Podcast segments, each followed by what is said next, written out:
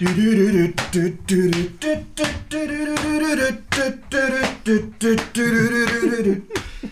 weiß nicht, wie es weitergeht, die Melodie. Dann setz dich einfach hin. Yo, yo, yo! Und willkommen zu einer neuen Episode der Nachzügler. Für alle ZuhörerInnen da draußen, die das nicht live sehen oder hören. Das Intro war aber cool, oder? Es war, es war super, Daniel. Vielleicht nehmen wir das jetzt stolz. einfach als Standard-Intro für alle Folgen. ja, so, setz dich einfach hin. genau, wir sind mal wieder unser dritter Livestream. Yay. Ja. Ja, es ist, ist wieder eine Weile her. Folge 61 ist das jetzt. Und ja, im Chat sind auch schon ein paar da. Hallo Walter, Pixel Battle und Giuliano. Cooler Tanz, danke. Ich habe den extra geprobt. ja, das, tatsächlich hat er den jetzt drei, vier Mal. Also wir sitzen hier schon drei Stunden und haben den jetzt geübt. Ich habe mir ja. den Bauch ein bisschen wund geklatscht, aber für euch mache ich das gerne. Ja, der ist ein bisschen rot oh, jetzt. Soll ich hier. deinen Bauch ein bisschen streicheln? Nee, alles gut. so, moin Elias. Ja, ich würde sagen, wir warten noch so ein bisschen, bis ein paar Leute eintrubeln, aber ja. an sich ist relativ selbsterklärend, was wir heute machen. Wir sprechen über Filmklassiker. Ja, genau. Ja. Wir können es nochmal zusammenfassen für die, die es genau, verpasst haben genau. und jetzt einfach zufällig in diesen Stream gestolpert sind. Wir haben neulich, also ich hatte in meinem Livestream, als ich auf YouTube meine Filmsammlung gezeigt habe, äh, haben wir festgestellt, dass ich einige Klassiker nicht gesehen habe, von denen ganz viele Leute meinten, ey, die sind richtig gut, die muss man eigentlich gesehen haben. Und ja, das haben wir uns dann zum Anlass genommen, eine Klassikerwoche zu machen, in der wir genau. Filmklassiker gucken, die wir noch nicht gesehen haben. Und wir hatten euch dazu auf Instagram gefragt, äh, welche Filme man denn unbedingt gesehen haben muss. Und yes. Es kamen ganz viele Einsendungen, wirklich, wirklich ganz viele. Und wir haben die dann äh, durchgeguckt und haben geschaut, welche Filme immer wieder mal so ja. auftauchen. Es war so eine Mischung aus wir haben uns nach euch gerichtet, was oft vorgeschlagen wurde, und persönlicher Willkür, worauf wir auch so ein bisschen Lust hatten. Ja, und genau. dann haben wir uns welche rausgesucht und äh, sieben Stück waren das und dann haben wir uns da die halt alle angeguckt und äh, ich habe hier auch so ein bisschen Notizen dazu. Nur kurz, nicht, nicht, dass ihr jetzt schon alles wisst, was da steht. Es gibt noch eine Seite. Genau. Ein paar Aber, Notizen ja. gemacht und äh, ja. Genau, also es sind sieben Filme, über die wir sprechen werden, deswegen nur für eure Erwartungshaltung. Erstmal sind es Klassiker, die wir jetzt in den meisten Fällen das erste Mal gesehen haben. Das heißt, das wird jetzt keine Tiefenanalyse. Und wir wollen hier nicht fünf Stunden lang sitzen, um über all diese Filme zu sprechen. Das heißt, es werden halt unsere persönlichen Eindrücke, so wie wir sonst auch über Filme meistens in Folgen sprechen, falls ihr das bisher schon mal gehört habt. So, das wird keine Tiefenanalyse. Daniel hat aber ein paar Fun Facts noch. Und ja. Unser Podcast genau. wird hoffentlich nicht so wie der Nachname des Regisseurs vom ersten Film. Lang. Weil der, erste, der erste Film, über den wir reden, heißt Metropolis und der ist von Fritz Lang. Deshalb. ja, also ich, ich sag euch mal kurz, welche sieben Filme es ja, genau. waren. Äh, ich habe die hier einfach in der Reihenfolge aufgeschrieben, in der sie halt erschienen sind. Also der älteste Film zuerst und dann der jüngste Film zuletzt. Und in der Reihenfolge werden wir die Filme, denke ich, auch besprechen. Wir hätten einmal Metropolis aus dem Jahr 1927. Ja. Dann 2001 Odyssee im Weltraum von 1968. Dann Alien von 1979. Rambo von 1982. Scarface von 1983 äh, Beverly Hills Cop von 1984 und Donnie Darko aus dem Jahr 2001. Genau, also sehr 80er gelagert, dazu noch so ein paar sehr alte und ein aus den 2000ern. Ja, also, und der ja. aus den 2000ern ist halt auch schon 20 Jahre alt wieder. Ja, der, genau. Der jüngste Film, den wir geguckt haben, ist 20 Jahre alt. Ja, also es sind schon, ich würde sagen, Klassiker, teilweise auch, wie sagt man, alte Schinken, auch ja. wenn das immer so ein bisschen abwertend klingt. Wobei Schinken soll ja reifen. Dann ist er vielleicht dann sogar ziemlich gut. Ja, aber er soll aber nicht zu sehr reifen, sonst wird er schlecht. Pixel Battle fragt, ob wir zuerst über Alien reden können. Könnten wir schon, machen wir aber nicht, weil wir uns äh, schon auf diese äh, Reihenfolge genau. festgelegt haben, mit dass wir nach den Jahreszahlen durchgehen. Alien kommt dann also als drittes dran. Genau. Was ich aber super finde, ist, dass wir unserem Namen wirklich gerecht werden, weil das ist ja wirklich die Essenz der Nachzügler, dass wir jetzt einen fast 100 Jahre alten Film besprechen, den wir noch nicht gesehen haben. ja, stimmt. So, erstmal ähm. die Frage wäre, hat irgendjemand von euch genau, die Filme gesehen, genau. die wir hier besprechen? Oder sind da jetzt einfach ganz viele Leute dabei, die keine Ahnung haben, über welche Filme, äh, also was das überhaupt für Filme sind oder so?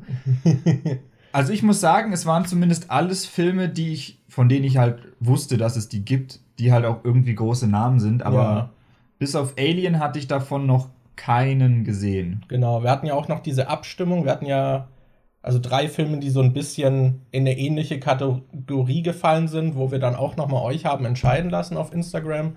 Und da gab es die Wahl zwischen Metropolis und ähm, Citizen Kane, was halt beides so richtige Klassiker sind, die man mhm. immer hört, wenn es um einflussreiche Filme geht, die halt aber schon sehr alt sind. Und dann hatten wir noch die Wahl zwischen Rambo und ähm, Rocky, also zwei Stallone-Filme zwei Stallone-Actionfilme, die wahrscheinlich jeder, der irgendwie in den 80ern aufgewachsen ist, gesehen hat, ja, die vermutlich. wir nicht gesehen haben.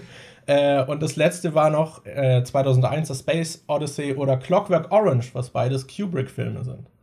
Und ja, da sprechen wir über 2001. Ich bin gespannt. Aber ich habe auch auf alle anderen Bock, die jetzt nicht gewählt wurden. okay. Ich sehe jetzt im Chat noch niemanden, der alle Filme gesehen hat. Das ist äh, gut, dann ist für jeden ein bisschen Ach. was Neues auch dabei. Guten Tag, Pikdi. Ja. Aber äh, sieht doch gut aus. Die meisten haben zumindest ein paar Filme gesehen oder sogar fast alle gesehen. Und ich würde sagen, wir fangen einfach mit Metropolis ja. direkt an. Reisen ähm, wir einmal 100 Jahre zurück. Okay. In der Zeit. Was wollt ihr erst?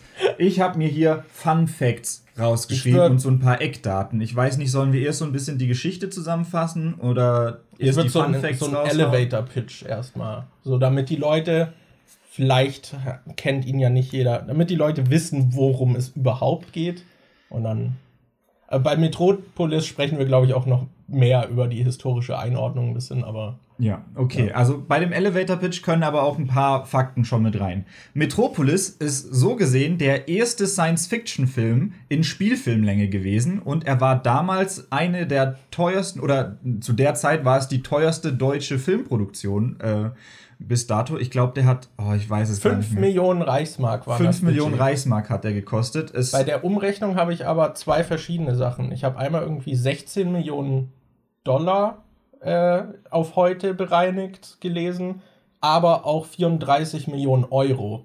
Und 34 mm, Millionen Euro ja. klingt nochmal deutlich mehr. Ja. Aber, aber auf jeden Fall für damals extrem hohes Budget und er ist halt extrem gefloppt. Ja. Also, in Metropolis geht es quasi um eine äh, Zukunftsstadt, in die Metropolis heißt. Und da ist es quasi so, dass die Reichen und die Arbeiter so ein bisschen getrennt voneinander leben. Die Reichen leben halt oben in den Hochhäusern in äh, Saus und Braus. Und die Arbeiter leben quasi in der Arbeiterstadt, die, äh, glaube ich, sogar unterirdisch ist. Ja, und, die ist äh, quasi unter dieser Metropole. Ja, ja und der. Ähm, Boah, wie erklärt man das? Also bei den die Arbeiter sind natürlich nicht zufrieden mit ihrer Arbeit, weil die halt irgendwie zehn Stunden Schichten äh, schaffen müssen und die halt ein beschissenes Leben haben. Und die da oben, die interessiert es nicht so wirklich. Und ähm, die Arbeiter überlegen, ob sie so, also da wird es immer mehr angespannt und die überlegen, ob sie eine Revolte starten sollen und die haben quasi diese Maria, die, äh, also nicht in Anführungsstrichen, die heißt wirklich Maria und die redet so ein bisschen zu denen zu, ist aber eher friedlich gesinnt und will nicht, dass es da irgendwie zu einem Krieg kommt oder so.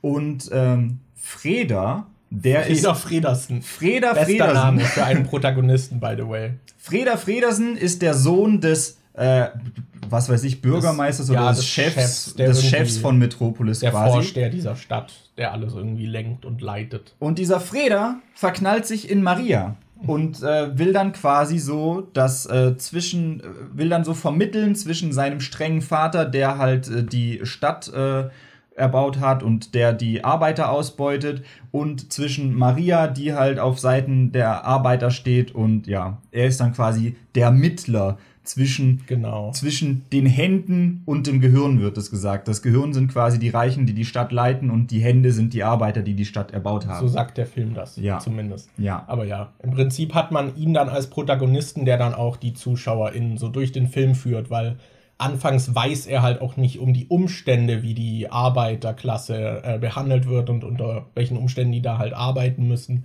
dass das halt sehr gefährlich ist. Er wird eben durch diese Begegnung mit Maria dann aus seinem, ich sag mal, Paradies gelockt und sieht dann halt die wahren Umstände und ist davon schockiert und will daran dann etwas ändern.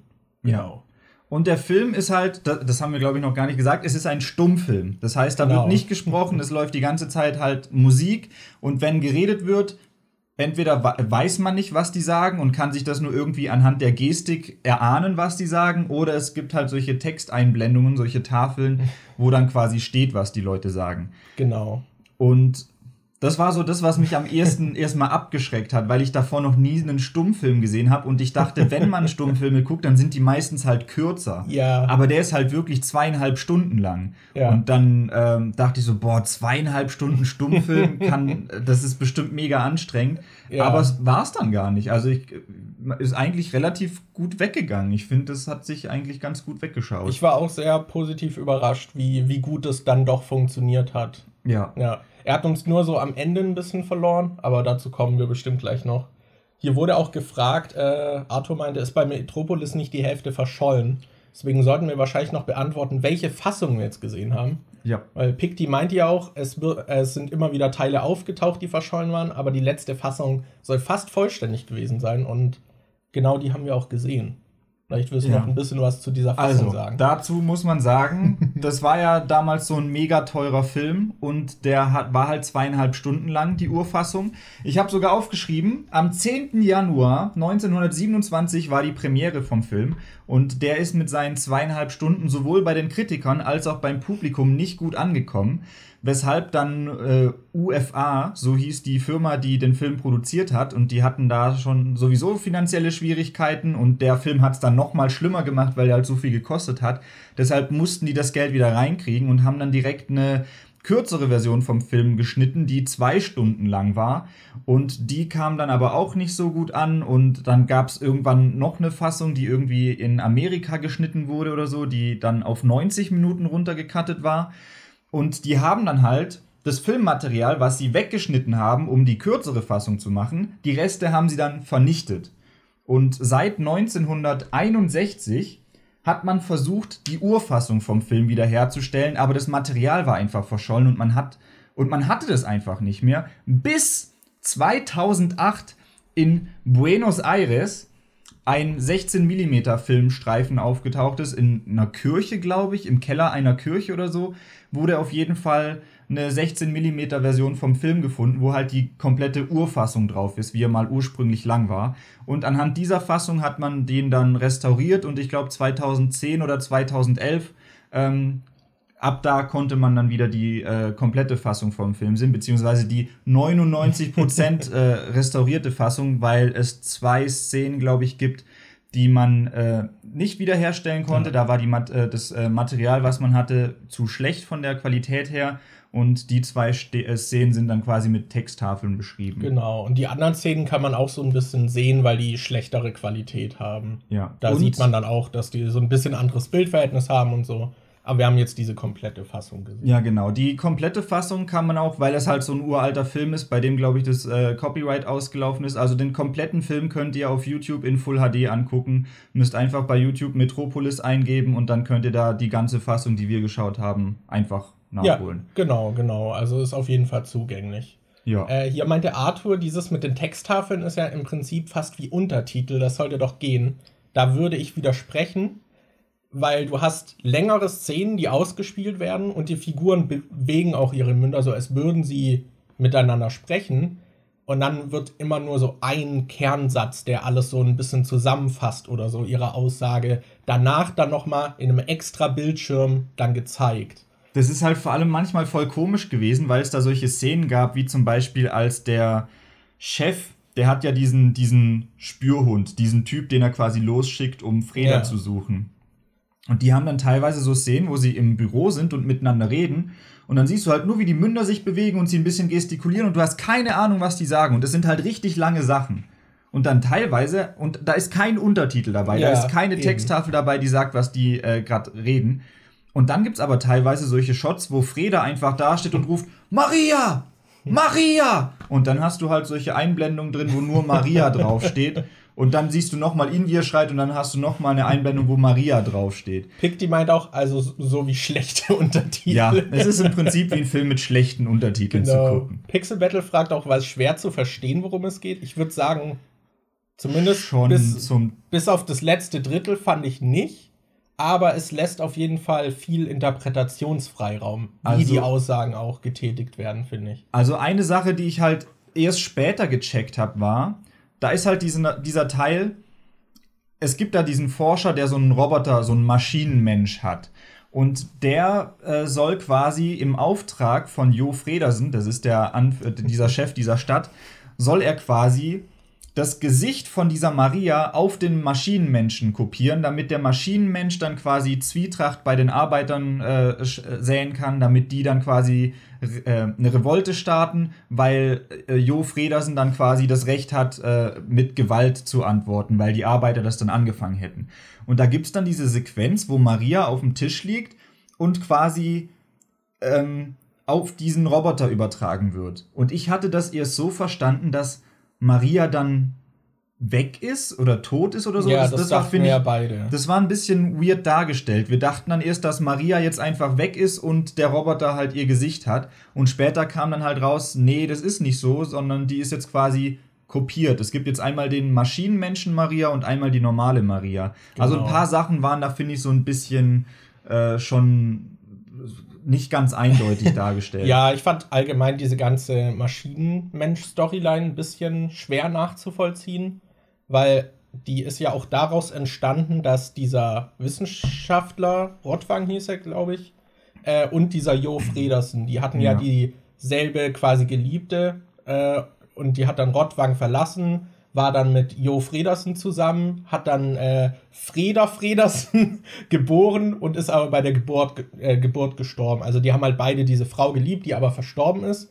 Und dieser Wissenschaftler hat dann diesen Maschinenmenschen gebaut, um die Hell, so hieß die, wiederzubeleben. Aber ihr Charakter kommt halt auch nicht wirklich ja, das ist ein raus so. Weird. Und dann kopieren sie quasi noch das Gesicht dieser Maria darauf, aber es, es ist halt schon merkwürdig, weil sie halt nicht wirklich wie, einen, wie eine eigene Entität irgendwie handelt, sondern halt eher das macht, was sie wollen, was sie macht. Mhm. Also sie führt schon eher Befehle aus. Das wird zwar auch nicht so ganz klar, was halt recht klar wird durch die Symbolik im Film ist, dass das alles schlecht und böse sei, weil sie wird durch einen, einen umgekehrten Drudenfuß, der so ein Pentagramm, so ein umgedrehtes, was hinter ihr an der Wand ist, äh, versorgt sie mit Energie, damit sie überhaupt da übertragen wird und so. Die Symbolik ist recht klar. Die ja. echte Maria predigt äh, für die Arbeiter dann vor ganz vielen Kreuzen, die halt richtig rum sind. So in diesem Haus hat man, glaube ich, auch noch mehrere Kreuze, die dann halt umgedreht sind äh, bei der falschen Maria. Also die Symbolik ist recht offensichtlich und ja auch sehr biblisch angelehnt. Also es geht dann auch später noch um den Turm von Babel und so. Das wird auch mhm. alles noch aufgegriffen. Und eben um diese, diesen Konflikt zwischen Händen und Hirn. Und dass es diesen Mittler, das Herz, geben soll. Und dieses Herz soll Freda Fredersen, ich liebe seinen Namen. Ja, das, der Name ausfüllen. Freda Fredersen genau. ist halt so gut.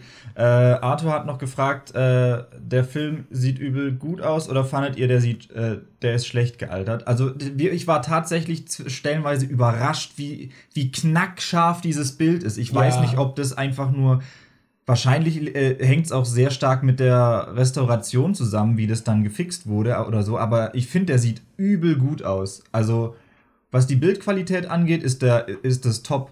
Dafür, dass der fast 100 Jahre alt ist, sieht er halt von der Schärfe her aus wie so ein Film aus den 80ern, 70ern ja, oder was genau, weiß ich. Genau. Äh, hier wird gefragt, wie lang der Stream gehen wird. Der, wir werden halt über alle Filme etwas sprechen. Wir werden, hier sprechen wir jetzt wahrscheinlich durch diese Historie und weil viele den vielleicht auch nicht kennen, ein bisschen detaillierter drüber.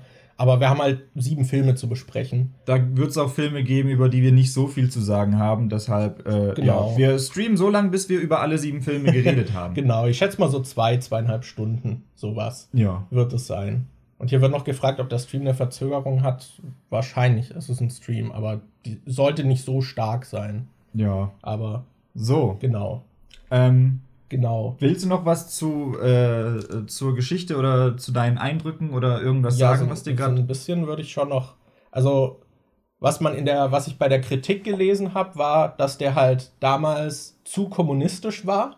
Mhm. Was ich halt, davon war ich auch überrascht, damit habe ich nicht gerechnet, dass der das so klar aufgreift, dass eben diese Arbeiterklasse sich quasi für die Oberschicht kaputt arbeitet und nichts selbst davon hat und dann halt eine Revolte angezettelt wird, die halt auch aus gutem Grund geschieht, äh, weil die dann halt auch äh, etwas davon abhaben wollen und nicht so ausgebeutet werden wollen. Wie das im Film dann alles geschieht, ist ein bisschen merkwürdig, weil die dann auch einfach die Stadt fluten. Also die machen eine Maschine kaputt, natürlich fehlgeleitet von dieser Fake Maria, aber die machen dann eine Maschine kaputt, die einfach die ganze Unterstadt überflutet und sie haben alle ihre Kinder zurückgelassen. Das war halt wirklich, das habe das hab ich nicht verstanden. Die, die, die sind erst losgegangen, also diese Fake-Maria kommt und mobilisiert die ganzen Arbeiter und sagt, ey los, wir gehen jetzt, wir lassen keinen Mann, keine Frau, wir lassen niemanden zurück. Und dann rennen die halt alle los zu diesen Aufzügen und fahren los und gucken extra noch und dann ist eine, wir haben niemanden zurückgelassen. Und dann fahren sie nach oben, aber die haben halt alle ihre Kinder zurückgelassen. Die haben, kei die haben keine Kinder mitgenommen. Alle Kinder sind in der Stadt geblieben. Dann zerstören sie diese Maschine, die die Stadt flutet. und dann brüllen sie diesen Maschinenleiter irgendwie an, so, wo sind unsere Kinder? Was ist, was passiert hier? Und dann so, ja, die sind in der Stadt und ihr habt die geflutet. Und dann die so, was? Unsere Kinder sind was? Wir haben die Stadt geflutet? Ja, genau. Also wie das passiert, fand ich so lala irgendwie nicht so ganz nachvollziehbar. Wir meinten ja auch schon, so ein bisschen hat es uns dann so im letzten Drittel verloren. Ja. Da fand ich es dann auch nicht so ganz einfach zu folgen, was jetzt wirklich die Motive sind, weil anscheinend sollte diese falsche Maria eben diesen Konflikt anzetteln damit aber die Oberschicht mit Gewalt diesen Aufstand niederschlägt und die sich halt durch diese Flutung wahrscheinlich selbst auch ausschalten. Mhm. Aber wie das alles dann stattgefunden hat, war ein bisschen merkwürdig. Das war halt irgendwie noch der Triple-Verrat, weil äh, Jo Fredersen. Stimmt. Jo Fredersen dachte ja, dass die äh, Menschmaschine äh, ihm quasi hilft, die Arbeiter fertig zu machen. Aber die Menschmaschine hat ja dem Rotwang gehorcht. Und der wollte ja die Stadt an sich zerstören. Der wollte Jo Fredersen ja noch eins reindrücken. Deshalb hat der Roboter scheinbar für Jo Fredersen gearbeitet, hat aber in Wirklichkeit für diesen Rotwang gearbeitet. Das war ein bisschen weird. Ja. Ja, Arthur meint ja auch, der Film muss damals echt kontrovers gewesen sein. Der kam ja so zehn Jahre nach der Revolution in Russland raus. Der, eben, der wurde eben auch dafür kritisiert, dass er so kommunistische Motive hat. Und der Grund für diese Schnittfassung in den USA war auch noch, dass sie eigentlich den Film komplett entstellt haben. Dadurch, dass du nämlich diese Zwischenkarten hast, die die Dialoge zusammenfassen, kannst du die ja einfach abändern. Und dann haben sie den Film richtig zerschnitten und die Story so angepasst, dass die Arbeiter viel bösartiger und gieriger dargestellt wurden. Und ich glaube, es war sogar so, dass die nicht mal alle nur in dieser Unterstadt gelebt haben. Also sie wurden dann wirklich als gierig und dass sie halt mehr wollen und als unsympathischer inszeniert, als es eigentlich in der Ursprungsfassung so war. Und da meinte dieser Fritz Lang äh, dann auch, dass er nie wieder in die USA reisen wird, weil die äh, Film hassen, weil sie sein, sein Baby äh, ja quasi zerstört haben, zerstückelt haben. Was ich aber sehr äh, äh, weird dann fand, war beim Wikipedia-Artikel durchlesen, es war einfach ein sehr wilder Ritt. Weil was auch aufgegriffen wurde, war eben so dieses kommunistische. Aber Nazis fanden den Film wohl richtig toll. und dann steht einfach da auch, äh, dass Josef Goebbels, also hier der Propagandasprecher für Hitler, hat äh, den Film für äh, die Social Justice, die Darstellung von sozialer Gerechtigkeit gelobt und, und Hitler wurde wohl durch diesen Film, weil der eben so ein Riesending war, dann auch dazu inspiriert, mehr Nazi-Filme dann noch zu machen. Oder halt in der Nazi-Zeit halt so Propagandafilme zu machen. So der Film war so ein bisschen dafür die Inspiration. Und mir fällt gerade noch die Zahl ein. So, wir meinten ja, der war ein totaler Flop. Das lag aber, glaube ich, auch daran, das hatten wir, nee, das hatten wir nicht gesagt äh, eben weil er so lang war, wurde der, glaube ich, ungern in den Kinos gezeigt, weil man dann mhm. pro Vorstellung halt weniger einnehmen konnte, weil man in der Zeit halt drei Filme hätte zeigen können. Äh, und ich glaube, der wurde dann auch relativ schnell wieder aus den Kinos komplett rausgenommen. und hat er hatte einen 5 Millionen Reichsmark Budget und hat 75.000 eingespielt. also schon ein harter Flop. Ja. Aber ich glaube, Daniel hat noch einen coolen Fun Fact zu Goebbels. ich habe noch ein paar äh, coole Fun Facts. Ähm, und zwar zum einen ähm, ja, das passt jetzt, hätte eher zu dem Zeug von vorhin gepasst. Der Film basiert halt auf einem Roman, der von äh, Thea von Harbu geschrieben wurde. Und das ist halt die Frau von Fritz Lang gewesen. Die haben sich dann quasi, sie hat den Roman geschrieben und währenddessen schon die Sets so ein bisschen durchgeplant. Und dann haben äh, sie quasi an dem Film auch zusammen mitgearbeitet, weil sie auch das Drehbuch dann noch extra geschrieben hatte. Ähm, er ist der erste Film, der ins Weltdokumenterbe der UNESCO aufgenommen wurde. Und ähm, das passt jetzt zu dem, was du vorhin gesagt hast. Du, äh, hast. du hattest das ja schon angesprochen mit den Arbeitern und dass das mit dem Turm von Babel noch irgendwie aufgegriffen wird und dass die mhm. sich totschuften, um dann irgendwas zu bauen, wovon sie selbst gar nichts haben. Das ist halt sehr ironisch, weil es so, auch so war, den Film zu drehen. Also Fritz Lang soll wohl ein sehr, sehr äh, soll wohl sehr schlecht mit den Schauspielern und den Extras umgegangen sein. Es gab sehr viele Extras in dem Film. Also da gibt es haufenweise Szenen, wo man halt wirklich das Gefühl hat, man sieht gerade hunderte Leute, wie sie das, auf dem Bildschirm rumlaufen. Das fand ich auch wirklich beeindruckend. Das hat auch immer sehr krass gewirkt in dem Film. Ja. Wie diese Mengen dann immer da durch diese Gänge strömen und ja. laufen. Aber das Problem war halt, dass Fritz Lang die Schauspieler richtig scheiße behandelt hat. Zum einen für die Szenen, wo so Extras dabei waren, wo man ganz viele Arbeiter und sowas hatte, hat er halt zum Teil einfach äh, hungernde Kinder und äh, Arbeitslose von der Straße und so genommen und hat die dann quasi die Szenen spielen lassen. Und das hattest du, glaube ich, auch schon äh, ähm, äh, raus, hattest du auch schon gelesen mit äh, bei dieser Szene, als die Stadt geflutet wird, dass das irgendwie sechs Wochen gedauert hat, diese Szene zu drehen, als die Stadt geflutet wird und das Wasser war halt eiskalt und die haben dann halt sechs Wochen lang im eiskalten Wasser immer wieder diese hungrigen Kinder irgendwie reingeschickt, um diese Szene Kindern, zu nehmen. Ey, wow. Es gab auch äh, eine Szene, bei der die ja bewusst aus einer unteren Schicht noch rekrutiert wurden. Ja, und äh, es gibt eine Szene, bei der Freda sich irgendwie auf die Knie schmeißt vor Maria und die irgendwie anhimmelt oder so. Und diese Szene musste so oft gedreht werden, weil Fritz Lang nicht damit zufrieden war, wie er auf die Knie gefallen ist, dass der Schauspieler äh, äh, Gustav Fröhlich, dass der danach nicht mehr richtig stehen konnte für eine gewisse Alter. Zeit, weil seine Knie so am Arsch waren, dadurch, dass er sich halt so oft halt äh, fallen lassen.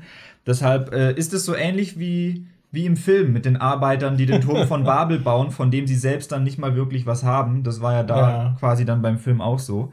Ähm, ja, eine Sache hier noch. Äh, Arthur hatte gefragt, ist Fritz Lang nicht ausgewandert? Der ist dann später ausgewandert und seine Frau ist in Deutschland geblieben. Und da hattest du ja, glaube ich, auch noch einen Fakt zum Protagonisten, zum Schauspieler, das auch dazu so ein bisschen passt. Äh, mit dem äh, mit dem Aufstieg der Nazis dann ja, in Deutschland. Also Fritz Lang hat für den Film nämlich zwei relativ unbekannte Schauspieler genommen. Zum einen die äh, Brigitte Helm, die Maria und den Maschinenmenschen gespielt hat. Die, das war ihr Schauspieldebüt. Die hatte davor noch nie in einem Film mitgespielt. Das war der erste Film, wo sie mitgespielt hat und da war sie, finde ich, schon richtig gut. Ich finde, sie war eigentlich so mit die, ja, die Beste, Beste, im Film. Ja. Ähm, und dann gab es noch Gustav Fröhlich, der den Freda Fredersen gespielt hat, also auch die Hauptrolle. Der war damals, der hat zwar schon in ein paar Filmen mitgespielt, war aber noch nicht so bekannt. Und der sollte ursprünglich auch erst einen random Arbeiter spielen, aber der hat dann doch irgendwie noch die Rolle zum äh, Fredersen gekriegt. Ich äh, glaube, weil die äh, Frau von Fritz Lang den irgendwie cool fand oder so. Und ähm, als dann die NS-Zeit losging. Die beiden haben dann halt weiter noch Filme gedreht, aber als dann die NS-Zeit losging und das äh, Regime sich immer mehr in die Filme eingemischt hat und sie quasi Propagandafilme drehen wollten, ähm, war es so, dass äh, Brigitte Helm, die Schauspielerin von Maria, die hat dann quasi, die ist in die Schweiz ausgewandert weil, und hat das Schauspielleben aufgegeben, weil sie eben nicht mit diesem NS-Regime in Verbindung gebracht werden wollte. Und Gustav Fröhlich, der äh, Freda gespielt hat, der hat einen völlig anderen Ansatz gewählt. Der hatte eine jüdischstämmige Frau, hat sich von ihr scheiden lassen, hat die dann geleugnet und äh, hat sich halt bei den Nazis so quasi angebiedert und äh, war wohl auch, äh, hatte persönlich mit Goebbels zu tun. Und da er halt als äh, getypecastet war als der Liebhaber und der, der einfache Mann oder so, hat er halt auch während der Nazizeit viele Filme gedreht und war einer der bekanntesten NS-Schauspieler, der circa drei Filme pro Jahr rausgebracht hat. Und der war dann später auch mit einer Schauspielerin nochmal verheiratet. Und die Ehe zu der Schauspielerin ging dann in die Brüche, weil sie eine Affäre mit Goebbels hatte. Das, das ist so weird und abgefuckt alles. Ja, ja, das ist schon. Und äh, was ich auch nicht ganz verstanden habe, ist, aber irgendwie hat er es hingekriegt, dass er, obwohl er während der NS-Zeit in so vielen Filmen damit gespielt hat, dass er, als der Zweite Weltkrieg dann vorbei war, dass er dann trotzdem danach noch in vielen Filmen mitgespielt oh, okay. hat. Also der ist dann nicht irgendwie gecancelt worden, nachdem er da in den Nazi-Filmen mitgespielt hat. Der, der hat dann einfach weiter Jobs erfolgreicher gekriegt. Schauspieler war, der beliebt war. Ja, kann sein. Ja. Aber ja, auf jeden Fall recht krass. Pixel Battle Mind möchte nur kurz mal loben, wie viel Arbeit ihr hier reinsteckt. Das äh, freut mich. Dankeschön. Dankeschön. Ich habe hier übrigens noch gelesen, dass ähm, 2007 der Produzent Thomas Schüli äh, die Rechte für eine Neuverfilmung bekommen hat. Mhm. Ich hatte auch irgendwas gelesen, das geplant war oder geplant ist, irgendwie so eine Miniserie dazu zu machen oder so. Ja, keine Ahnung. Ich habe nur gelesen, dass er die halt 2007 erworben hat, die Rechte, aber wie es damit weitergegangen ist, äh, keine Ahnung. Hallo Lena, sie schreibt, yo, mein Lieblingspodcast ist live. Dankeschön. Genau. Was man auf jeden Fall noch erwähnen muss, ist einfach der Einfluss, den er hat, weil ich finde, das sieht man auch. Also gerade diese Kulissen von Metropolis, die sind halt wirklich cool und auch irgendwie bildgewaltig. Mhm. Und das wirkt auf jeden Fall auch in der Form schon. Gerade auch wie gestochen scharf einfach diese Qualität ist teilweise. Es ist auch, ist ich hatte krass. gelesen, dass die für den Film extra eine Halle haben bauen lassen, wo sie dann diese Flutungsszenen aufgenommen haben. Und das war damals irgendwie eine der größten Hallen, die gebaut wurde, oder vielleicht eine der ersten Hallen, die fürs Film überhaupt gedreht wurde. Und die steht halt, die gibt's halt immer noch. Ich schätze mal, die wurde inzwischen halt schon ein paar Mal renoviert und ein bisschen umgebaut. Aber im Prinzip gibt's die noch und die steht äh, im Studio Babelsberg oder wie ja, das heißt. Wo bei uns hier um die Ecke. Ja, da steht noch dieses Studio, was sie damals für ja. Metropolis gebaut haben. Und das hat, glaube ich, fünf Monate gedauert, dieses Studio zu bauen. Und der Film an sich hatte eine Drehdauer von 17 das Monaten. Ist absurd. Der wurde über 17 Monate ja. gedreht. Und das zu einer Zeit, wo Film noch nicht so groß war. Das müsst ihr auch noch bedenken. Ja. Also diese 5 Millionen Reichsmark und so. Der hat so ein bisschen diese Blockbuster-Szene an Filmen überhaupt erst losgetreten. Ich habe auch gelesen, die haben ja damals logischerweise noch auf Film geschossen. Und ja. da die Filmrollen, die, also wenn du die, die ausrollst. ja super teuer auch. Ja, ich habe äh, gelesen, dass die insgesamt so viel Filmmaterial geschossen haben, dass wenn du die Filmrollen ausrollen würdest, wären die 600 Kilometer lang. Und es war insgesamt ein äh, äh Filmmaterial von 350 Stunden Länge, was die aufgenommen okay, haben für den Film. Wow. Okay. Ja. ja, auf jeden Fall super einflussreiches Ding. Auch dieses Design von dem Maschinenmenschen, das wird euch auch bekannt vorkommen, wenn ihr C3PO daneben stellt. So, da fällt ja. es einem direkt auf und ja, auch in der Popkultur, also in Popmusik, in anderer Musik, so wird das auch immer wieder aufgegriffen. Ja, Lady Gaga macht da oft Referenzen dazu. Queen hat in einigen Videos irgendwie Referenzen zu Metropolis oder sogar Szenen benutzt. Ich glaube, ja. im Lied Radio Gaga haben die irgendwie Szenen aus Metropolis drin. Freddie Mercury hat in einem Solo-Song, den er gemacht hat, glaube ich, auch Metropolis-Szenen und so ja, drin. Es ist auf jeden Fall sehr einflussreich. Also, ja. ja. Und würdest du jetzt sagen, der ist sehenswert?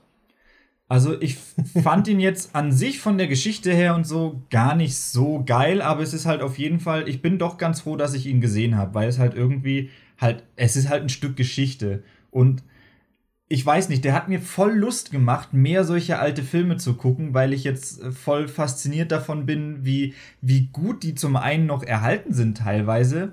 Und ich weiß nicht, ich finde es halt einfach immer interessant. Alte, ja. Sobald ich alte Fotos oder altes Video oder Bildmaterial sehe, finde ich das immer interessant. Auch wenn du in irgendeiner Doku oder so ähm, alte Interviewausschnitte siehst von, äh, von irgendwelchen Sachen, die schon zig Jahrzehnte her sind oder so, oder solche alten Kriegsaufnahmen, ich finde es immer interessant. Und mhm. einfach dieses, so einen alten Film gucken und du weißt, jede Person on-screen ist fucking tot, weil der Film schon 100 Jahre alt ist. Das ist einfach das ist ein völlig weirdes Gefühl irgendwie. Das ist so, so unreal irgendwie. Keine Ahnung, wie ich es beschreiben soll. Es ist ja. allein einfach nur dafür, dass man es mal gesehen hat, es ist schon irgendwie ein Erlebnis. Pixel Battle fragt noch, wenn er damals so ein Flop war, wie hat er es dann geschafft, zu einem Klassiker zu werden? Das ist tatsächlich im Nachhinein dann erst passiert. Aber auch damals hatte der halt schon Aufsehen erregt. Und auch in den Kritiken wurde halt erwähnt, wie spektakulär die Filmszenen auch sind. Also mhm. das wurde eigentlich immer gelobt, aber es wurde halt eher die Geschichte und die Aussage kritisiert. Ja. Ja, ich habe auch gelesen, dass der Fritz Lang selbst später halt auch äh, kein Fan mehr von seinem eigenen Film war. Aber ja, ich fand es auch super interessant. Äh, wir hatten ja auch schon gesagt, dass es irgendwie, wir hatten am Anfang noch Bedenken, dass es zweieinhalb Stunden Stummfilm ein bisschen, bisschen heftig sein könnte, aber es war super faszinierend, das anzugucken. Er hatte so ein bisschen seine Längen, aber insgesamt finde ich den schon sehenswert, wenn man Film interessiert ist. Ich glaube, so ein bisschen Interesse muss man da schon mitbringen. Ähm, aber so an sich, er ist schon sehr ikonisch und hat durchaus coole, coole Sets und Einstellungen. Das, von dem her würde ich ihn Filmliebhabern schon empfehlen, auch wenn die Geschichte jetzt nicht der Hammer ist. Zu der Frage, die hier gerade im Chat äh, abgeht, mit äh, wie konnte der Film noch zum Klassiker werden, wenn er erst gefloppt ist, da gibt es später noch einen Film, bei dem es äh, zu der da auch einen lustigen Fun-Fact gibt, der in die Richtung geht, dass er erst später dann so einem Klassiker wurde und ja, da, da, da, da kommt auf jeden Fall noch was. Genau. Und ja, Picti meint auch gerade, äh, also was als Klassiker gesehen wird, ist oft unabhängig, äh, unabhängig vom Erfolg bei der Veröffentlichung. Jo, wollen ja. wir gleich zum nächsten Film übergehen? Ja, das können wir machen. Können der wir machen. nächste Film ist 2001 Odyssey im Weltraum aus dem Jahre 1968 von Stanley Kubrick. Und willst du kurz zusammenfassen, um was es geht? Danke. ja, ich habe Metropolis kurz okay. an, äh, angerissen. Es geht um eine Odyssee im Weltraum. Eine Space Odyssey. nee, äh, in 2001.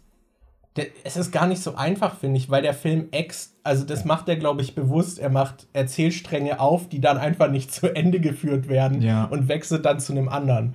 Aber im Prinzip geht es um, ich, ich habe gelesen, um die Ver, Verderbtheit der Menschheit, die durch diesen Monolithen, also der Film beginnt mit so Affenmenschen, so also ganz vorne, äh, als die Menschheit noch nicht da war und äh, zeigt dann so einen Monolithen und dieser Monolith bringt, ich weiß nicht, der beeinflusst diese Affenmenschen und dann wird der erste Mord quasi gezeigt. Der erste von einem Mensch ausgeführte Mord.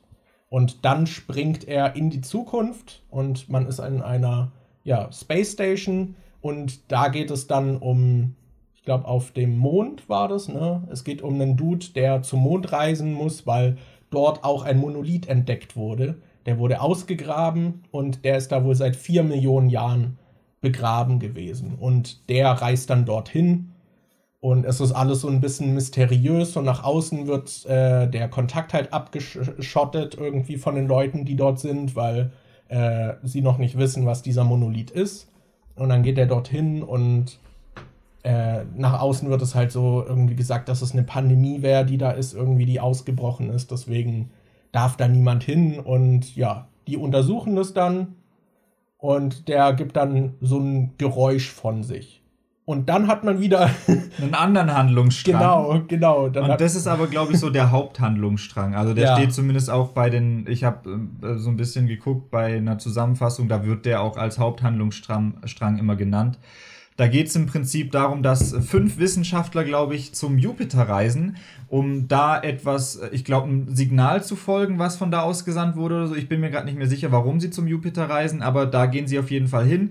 Drei der Leute sind quasi in so einem Kryoschlaf, die sind runtergekühlt und pennen gerade und die anderen beiden äh, sind quasi zusammen mit einem Bordcomputer, der heißt HAL 9000 Genau. Oder HAL 9000 und der. Der ist auch etwas, was in der Popkultur schon sehr oft zitiert wurde und so den, den kennt man so ein bisschen. Also. Ja. Und ja. Äh, der HAL 9000 ist so ein bisschen. Äh, der ist so ein bisschen weird und der hat halt so ein Ziel, das er auch durchsetzen soll und das äh, er spürt dann quasi, dass die äh, Leute, die Besatzungsmitglieder ihm nicht so ganz vertrauen und äh, schaltet die dann, versucht die dann halt auszuschalten, damit der Bordcomputer auf jeden Fall durchsetzen kann, dass die Mission äh, durchgeführt wird.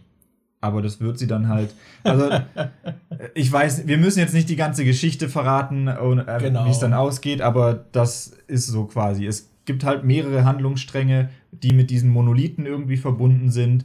Und äh, ja, das ist so der, die, äh, der rote Faden, der sich irgendwie durch genau. den Film durchzieht. Und das Ende ist halt sehr, sehr, ich weiß nicht, abstrakt. Es ist sehr, man weiß nicht, ich glaube, der Film will aber auch, dass man nicht ganz klar sieht, was das ist oder was die Aussage ist. Ich glaube, der Film ist so ein extra, so ein Stinkefinger an Kritiker, ich Kritiker, sogar, damit man den nicht irgendwie besprechen kann. Ich habe da sogar genau, ich habe da ein Zitat von äh, Kubrick, was er selbst über den Film gesagt hat. Er wollte, dass der Film ein subjektives Erlebnis ist, so ähnlich wie Musik, weil in dem Film kommt ja auch viel klassische Musik vor. Und ähm, das ist ja was, was, äh, also du kannst ein und dasselbe Lied vorspielen und das wird in zwei Leuten unterschiedliche Sachen auslösen. Da wird nicht jeder genau das Gleiche dann äh, spüren, ja. wenn er die Musik hört. Und er wollte, dass der Film genau so ein Erlebnis erzeugt wie diese Musik.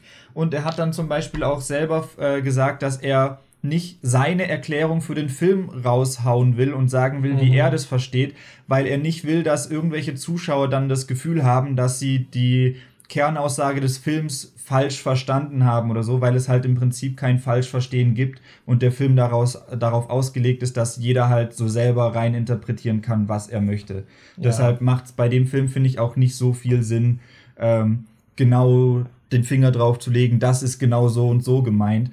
Ähm, genau. Aber was Pick auch schon äh, meinte, ähm, es gibt einen Roman dazu. Und zwar war das so, dass äh, Kubrick den Film zusammen mit Arthur Clarke, glaube ich, geschrieben hat. Und Arthur Clarke, ähm, das Drehbuch ist zusammengewürfelt aus ein paar Kurzgeschichten von Arthur Clarke. Und der hat dann, als der Film rauskam, ich glaube, irgendwann kurz nach Release des Films hat er dann auch noch ein Buch rausgebracht und in dem sind die Sachen aber viel äh, klarer und ah, okay. äh, mit weniger Interpretationsspielraum drin. Ja. Und das ist dann quasi noch eine alternative Version. Und ich glaube, da war ich mir nicht sicher.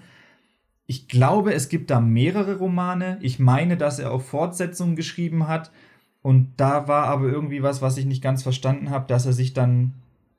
Also der erste Roman und der Film unterscheiden sich bei ein paar Punkten. Aber ich war mir jetzt nicht sicher, ob die Folgeromane dann auf den Film aufbauen oder auf die Roman, den Roman, den er geschrieben hat. Ich weiß nicht, das war irgendwie ein bisschen weird. Aber es gibt auf jeden Fall auch einen Roman.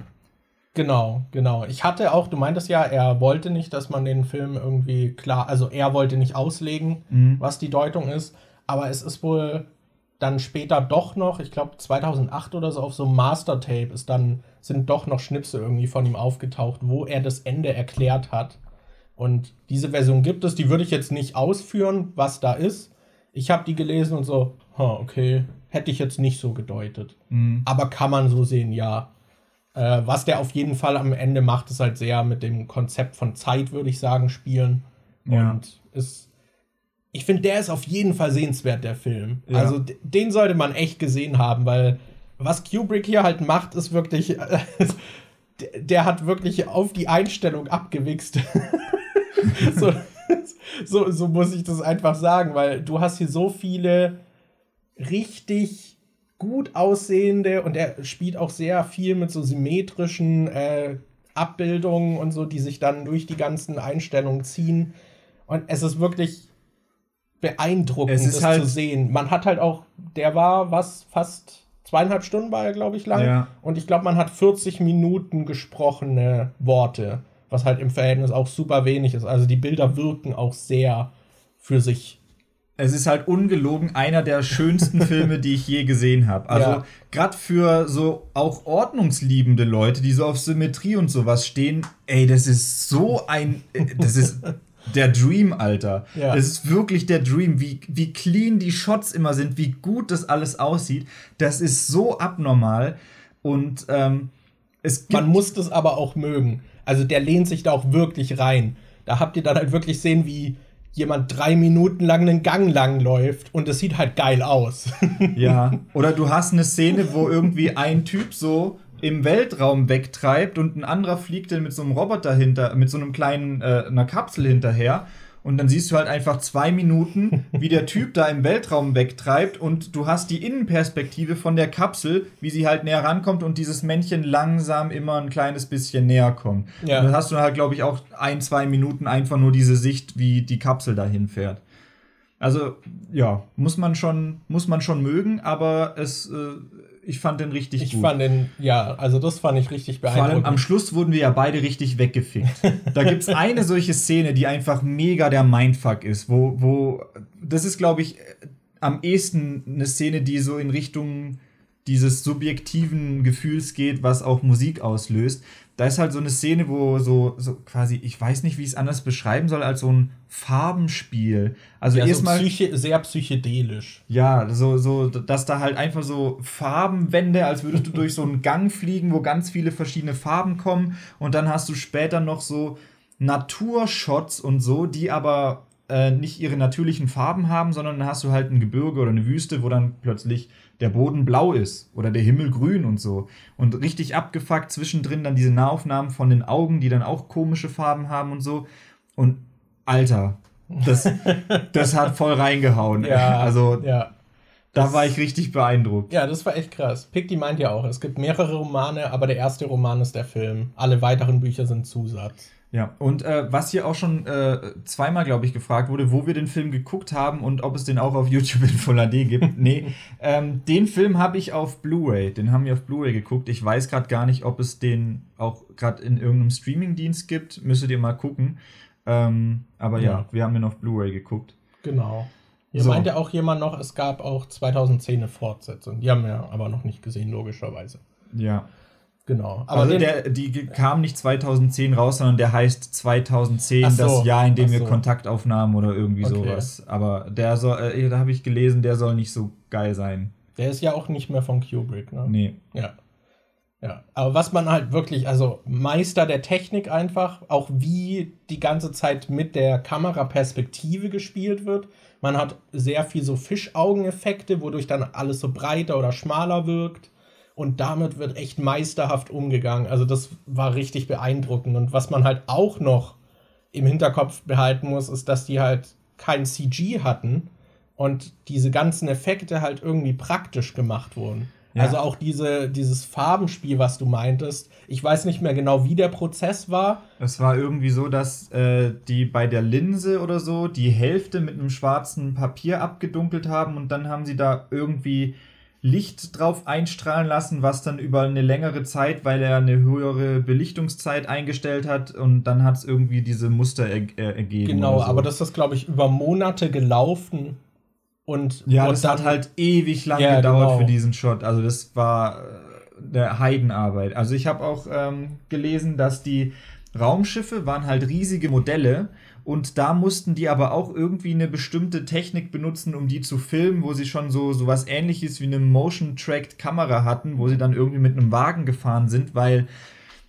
wenn man Modelle filmt dann, und die groß aussehen sollen, dann musst du meistens so ein Makroobjektiv nehmen und das hat halt einen sehr geringen Fokusbereich. Wenn ich jetzt meinen Arm zum Beispiel, das sieht falsch aus, wenn ich jetzt, wenn ich jetzt mal, wenn ich jetzt den Arm hier zum Beispiel ausstrecke und in Richtung Kamera halte, und ich dann mit einer Makrokamera hingehe, kann es halt sein, dass der Bereich hier scharf ist und hier vorne ist es schon unscharf und da hinten ist es auch unscharf.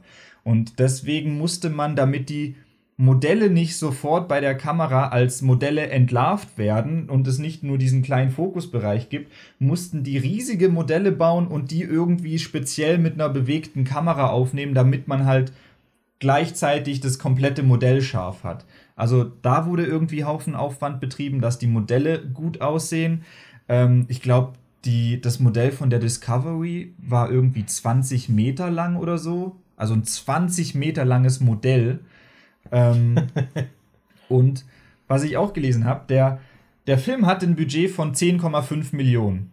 Und dieser Raum, der sich dreht, die hatten ja so einen Raum, wo, wo quasi jemand joggen geht und der mhm. Raum hat sich gedreht und dann die Kamera stand aber irgendwie fest. Dadurch sah es aus, als würde der halt im Kreis laufen. Dieser drehbare Raum hat 750.000 Dollar gekostet. Das ist fast 10% vom Budget für diesen einen Raum draufgegangen. Krass. Das ist halt schon heftig. Krass. Ey, auf jeden Fall beeindruckender Film. Hast du noch was? Sonst hätte ich noch eine Kleinigkeit zum Abschluss, die ich sagen würde, aber. Äh, nur, ja, wurde für vier Oscars nominiert und äh, hat einen für die visuellen Effekte bekommen. Ja. Ja, Picti hat auch geschrieben, es ist Kunst. Da würde ich einfach zustimmen. Also, das ja. ist ein beeindruckender Film. Was ich auch sehr interessant fand, ist einfach die. Der war von 68. Ja. Und er stellt halt eine Raumfahrt-Zukunft dar. Aber es wurde sich halt bemüht, es möglichst realistisch zu halten. Aber es ist halt immer sehr interessant, finde ich, wie sowas dann in die Zukunft gedacht wird. Man hat dann zum Beispiel auch dieses Foyer, wo dann diese sehr 60s, 70s Stühle irgendwie sind, die halt irgendwie damals dann modern wirken sollten und so, die heute sehr antiquär irgendwie wirken. Aber ich finde, das ist immer super faszinierend, äh, wie sich eben Zukunftstechnik dann gedacht wird. Und was man damals halt immer hatte, da kommen wir auch gleich im nächsten Film noch dazu, ist halt auch, dass man so, es gibt halt dann immer so diese Textboxen äh, irgendwie, so kein wirkliches Interface halt auf den PCs und so, weil das damals noch nicht so geläufig war. Äh, was halt immer so direkt einen irgendwie rausreißt, weil die dann halt da irgendwie fünf Meter vor so einem kleinen Bildschirm hocken und da kommt halt so Code irgendwie. Aber ansonsten finde ich, hat der Film das richtig gut hinbekommen. Die, du meintest auch beim Schauen, dass die Bildschirme, obwohl damals ja eigentlich eher so Röhrenmonitore noch geläufig waren, dass die Bildschirme in dem Film halt auch alle flach sind. Äh, ja. Und allgemein auch wurde, glaube ich, darauf geachtet, dass auch das Weltall recht realistisch gehalten wird. Man hat halt wirklich dann auch draußen keine Geräusche, außer die vom Anzug und das Atmen. Und das ist dann halt super präsent und zieht einen richtig rein, weil man die ganze Zeit dieses Atmen hat als Geräusch. Aber ja, das äh, hat das super getroffen. Und wie das auch aussehen kann, sieht man beim nächsten Film. Und zwar Alien. Ich will noch eine Sache, ist mir gerade eingefallen. Es gibt einen Shot in 2001, der mich gestört hat. Und zwar ist der Film ja sehr darauf äh, besessen, dass er halt realistisch wie möglich das alles darstellt. Aber ich habe neulich äh, ein äh, React-Video gesehen, VFX Artists React, und da haben sie auf die Mondlandung reagiert und haben da so ein bisschen die Physik vom Weltall und so niedergebrochen. Und äh, da gibt es halt so eine Szene, wo irgendwie so ein Astronaut über den Mond so ein bisschen hüpft. Und da ist halt aufgefallen, dass der Sand, also diese, äh, dieser Staub, der auf dem Mond ist, dass der keine Staubwirbel gibt. Weil es halt keine Luft gibt, die den Staub irgendwie aufwirbeln kann. Deshalb fällt er halt einfach runter. Und deshalb gibt es im Weltall halt keine Staubwirbel. Es gibt aber diesen einen Shot in 2001 Space Odyssey, als, ähm, als der Typ auf dem Mond landet und mit diesem kleinen Raumschiff, was da unten die drei, vier Beine hat, irgendwie auf so einer Landeplattform auf dem Mond landet und da ist halt so mega viel Staub, der so weggewirbelt wird, als würde der halt ganz normal auf der Erde landen. Und dieser Shot mit diesen Staubpartikeln, die rumfliegen, der hat mich gestört. Okay. Mich hat, das Einzige, was mich gestört hat, war, waren diese Menschenaffen weil man halt sieht, dass es Kostüme sind. Aber ich finde, ansonsten ist der Film auch wirklich zeitlos. Dafür, dass der schon, also fast zeitlos, dafür, dass der 50 Jahre alt ist. Aber ja. Alien. Alien. Let's go. Ein Film, den du schon gesehen hattest, ja. aber ich noch nicht. Von 1979, also elf Jahre nach äh, 2001 Space Odyssey, direkt ein anderer Science-Fiction-Film. Stevie meint, äh, euer Hintergrund ist echt cool, die Ordner hinter die man machen mich aber fertig. Warum? Ich bleibe jetzt einfach so sitzen für den Rest vom Podcast. Warum machen die dich fertig, Stevie? oh Mann. Äh, so. Ja, Alien. Das. Ich meine. Es, Soll ich wieder kurz? Es, ich kann es auch kurz. Wir es können uns sonst auch abwechseln, dann ist niemand benachteiligt. Ich finde, das kann man viel mehr wie so ein Elevator-Pitch beschreiben. Ja. Eine Gruppe an, also eine Crew, die ein Raumschiff steuert, muss einen Zwischenstopp bei einem Planeten machen Dort nehmen sie irgendwas Weirdes mit. Es entpuppt sich, dass es ein tödliches, bösartiges Alien ist und sie sind mit dem auf dem Raumschiff gefangen. Ja. Und darum geht's im Prinzip. Ich finde, Alien ist halt so im Prinzip wie so ein Slasher-Film im Weltall. Du hast einen starken Gegner, wie zum Beispiel Freddy oder Jason oder Michael, und der bringt nach und nach Leute in einer abgegrenzten in einem abgegrenzten Gebiet ein, aus dem sie nicht fliehen können. Es ist halt mhm. im Prinzip ein Space Slasher. Es ist Jason ja. X.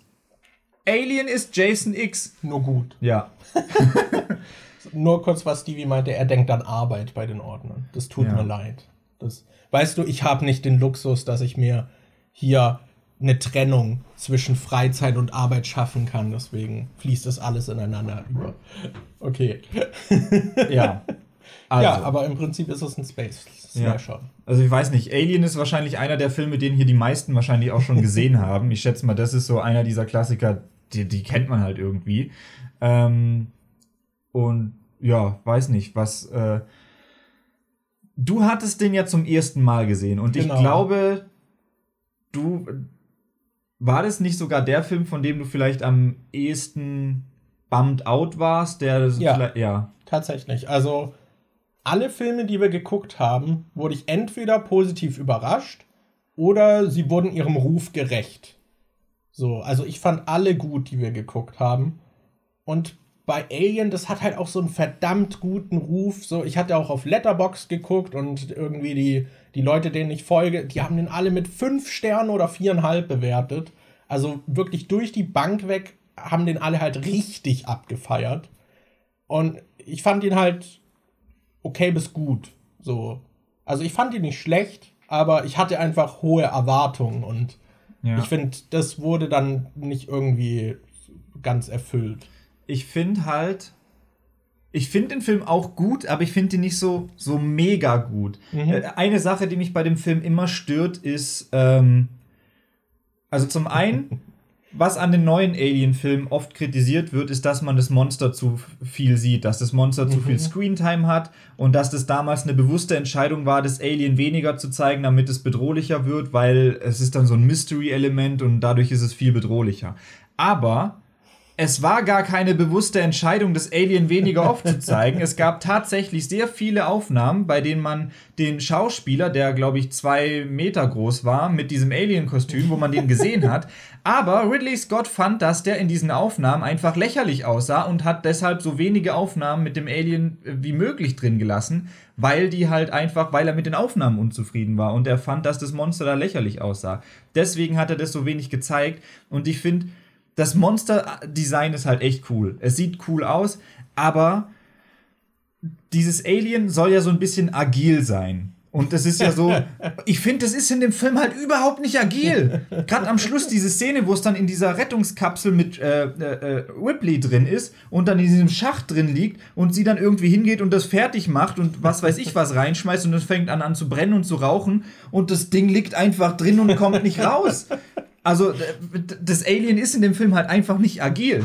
Und das fand ich irgendwie an dem Film so ein bisschen, weiß nicht, das hat mich so gestört, dass irgendwie die Erwartung, die man an das Alien hat, nicht so wirklich erfüllt wird, weil mhm. am Anfang kommt es da so raus und so krass, boah, und es ist total schnell weg und dieser Facehugger ist auch total schnell weg. Das ist alles so zack, bumm.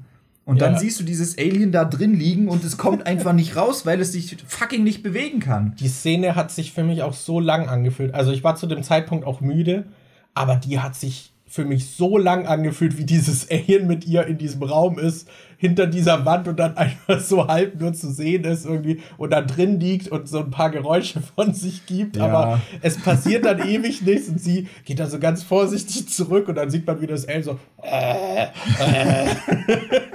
das war halt, ja, I don't know. Und das hat mich auch gestört, dass man, also es hat mich gestört, dass man das Alien auch nie so ganz sieht. Weil bei ein paar Szenen, finde ich, hätte es sich angeboten. Mhm. Also gerade als diese einen beiden dann gegen Ende noch in diesem Flur angegriffen wurden und um die Ecke gucken und da ist dann das Alien. Und dann sieht man halt auch wieder irgendwie nur die Hälfte vom Kopf und den Körper super nah irgendwie abgeschnitten und so. Da sieht man es dann halt auch nie. Und ich finde, an ein paar Stellen hätte es halt echt gut gepasst. Und dann habe ich am Ende die Szene gesehen, wie das Alien draußen gegen das Raumschiff nochmal klatscht und habe verstanden, warum es diese Szenen nicht gibt.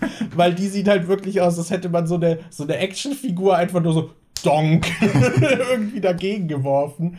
Äh, aber das Design ist cool. Ich glaube tatsächlich, der Film leidet für mich auch ein bisschen darunter, dass er, glaube ich, viel in einem Genre geprägt hat und sich das alles sehr bekannt angefühlt hat. Mhm. Weil das halt alles so mittlerweile auch viel so Klischees sind, die halt immer wieder reproduziert wurden. Und das kann ich dem Film an sich jetzt nicht äh, vorwerfen, weil er das Genre so ein bisschen mitbegründet hat und geprägt hat. Aber es hat sich für mich dann halt trotzdem abgenutzt angefühlt, weil ich es halt schon kenne.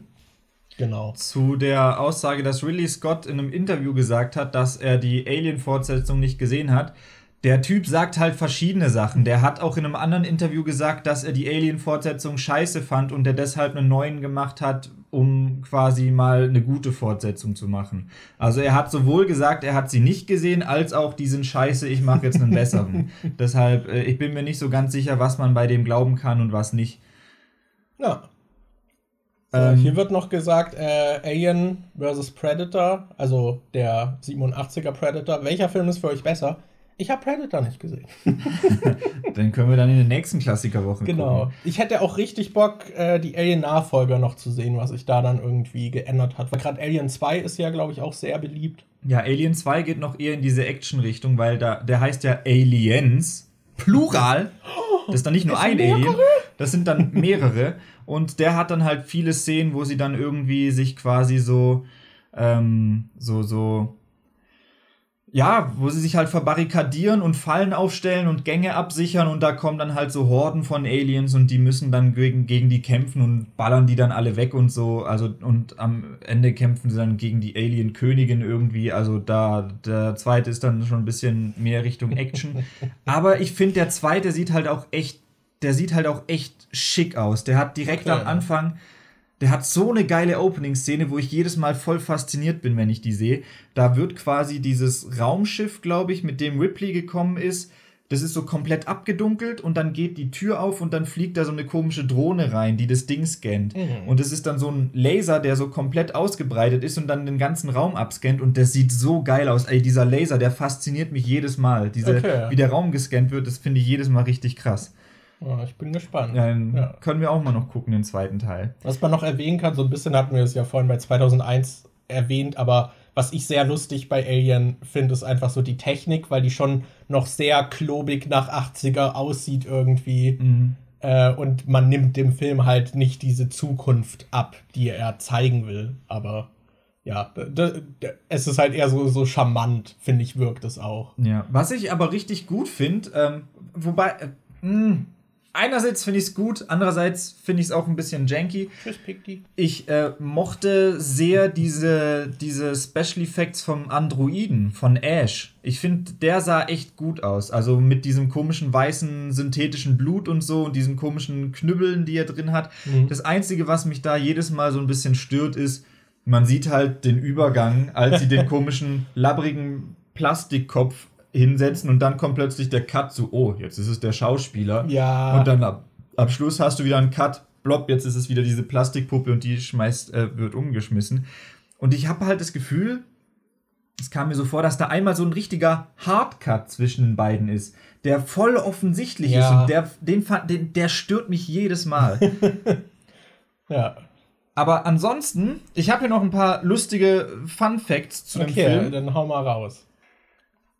Alien gilt als der erste Film, äh, äh, nee, Ripley gilt als die erste Actionheldin in der Kinogeschichte, weil für gewöhnlich ähm, männliche Rollen in solchen Actionfilmen halt gecastet wurden. Und ursprünglich war Ripley auch als Mann im Drehbuch äh, äh, drin, aber Ridley Scott wollte unbedingt eine weibliche äh, Protagonistin haben und hat sich deshalb dafür durchgesetzt, dass die zu einer Frau umgeschrieben wird. Daumen hoch dafür. Ja.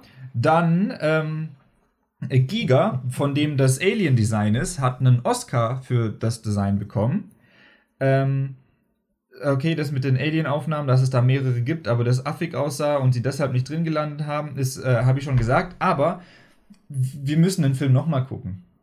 Denn Kennt ihr das, wenn von einem Film ein Director's Cut rauskommt und man denkt, boah, cool, der ist jetzt nach der Vision vom Director und nicht so wie das Studio irgendwie dran rumgeschnibbelt hat und das ist wahrscheinlich ein bisschen länger und ein bisschen näher an der Vision von dem, was der Director eigentlich wollte. Bei Alien ist das nicht so. also, auf der Blu-ray kann man sich am Anfang aussuchen, Theatrical Version oder Director's Cut. Und ich nehme bei sowas dann immer den Director's Cut, weil ich das so gucken will, wie der Director sich das vorgestellt hat. Bei Alien war es aber wohl so, ich glaube, als Alien 20 oder 25 wurde, kam dieser Director's Cut raus. Der wurde aber nur aus PR-Gründen Director's Cut genannt, weil Ridley Scott selbst gesagt hat, dass die Kinofassung eigentlich genau so ist, wie er es sich vorgestellt oh. hat. Der Director's Cut ist sogar ein bisschen kürzer als der Theatrical Cut. Und das liegt daran, dass ein paar Szenen irgendwie eingekürzt wurden, um den Film ein bisschen moderner wirken zu lassen und an moderne Sehgewohnheiten irgendwie äh, okay. anzupassen. Äh, und es sind ein paar Szenen drin, die aber im Theatrical Cut nicht drin waren. Es gab zum Beispiel diese Szene, wo äh, Ripley diesen Captain findet, wie er irgendwie so eingeschleimt ist und zu ihr sagt, dass er sie töt dass sie ihn, dass sie ihn töten soll. Die Szene ist wohl im normalen Cut nicht drin. Ah, okay. Und ich habe den, glaube ich, immer nur auf meiner Blu-ray geguckt und ich habe halt jedes Mal diesen Director's Cut geguckt. Das heißt, ich habe nie den Cut gesehen, wie er eigentlich im Kino kam und wie Ridley Scott sich den gedacht hat. Ich kenne nur diesen PR Director's Cut. Hm. Ja, Lena meint auch vielleicht das Alien auf VHS-Kassette besser. ja. Ja, vielleicht. Für, für, fürs Retro. oh Mann.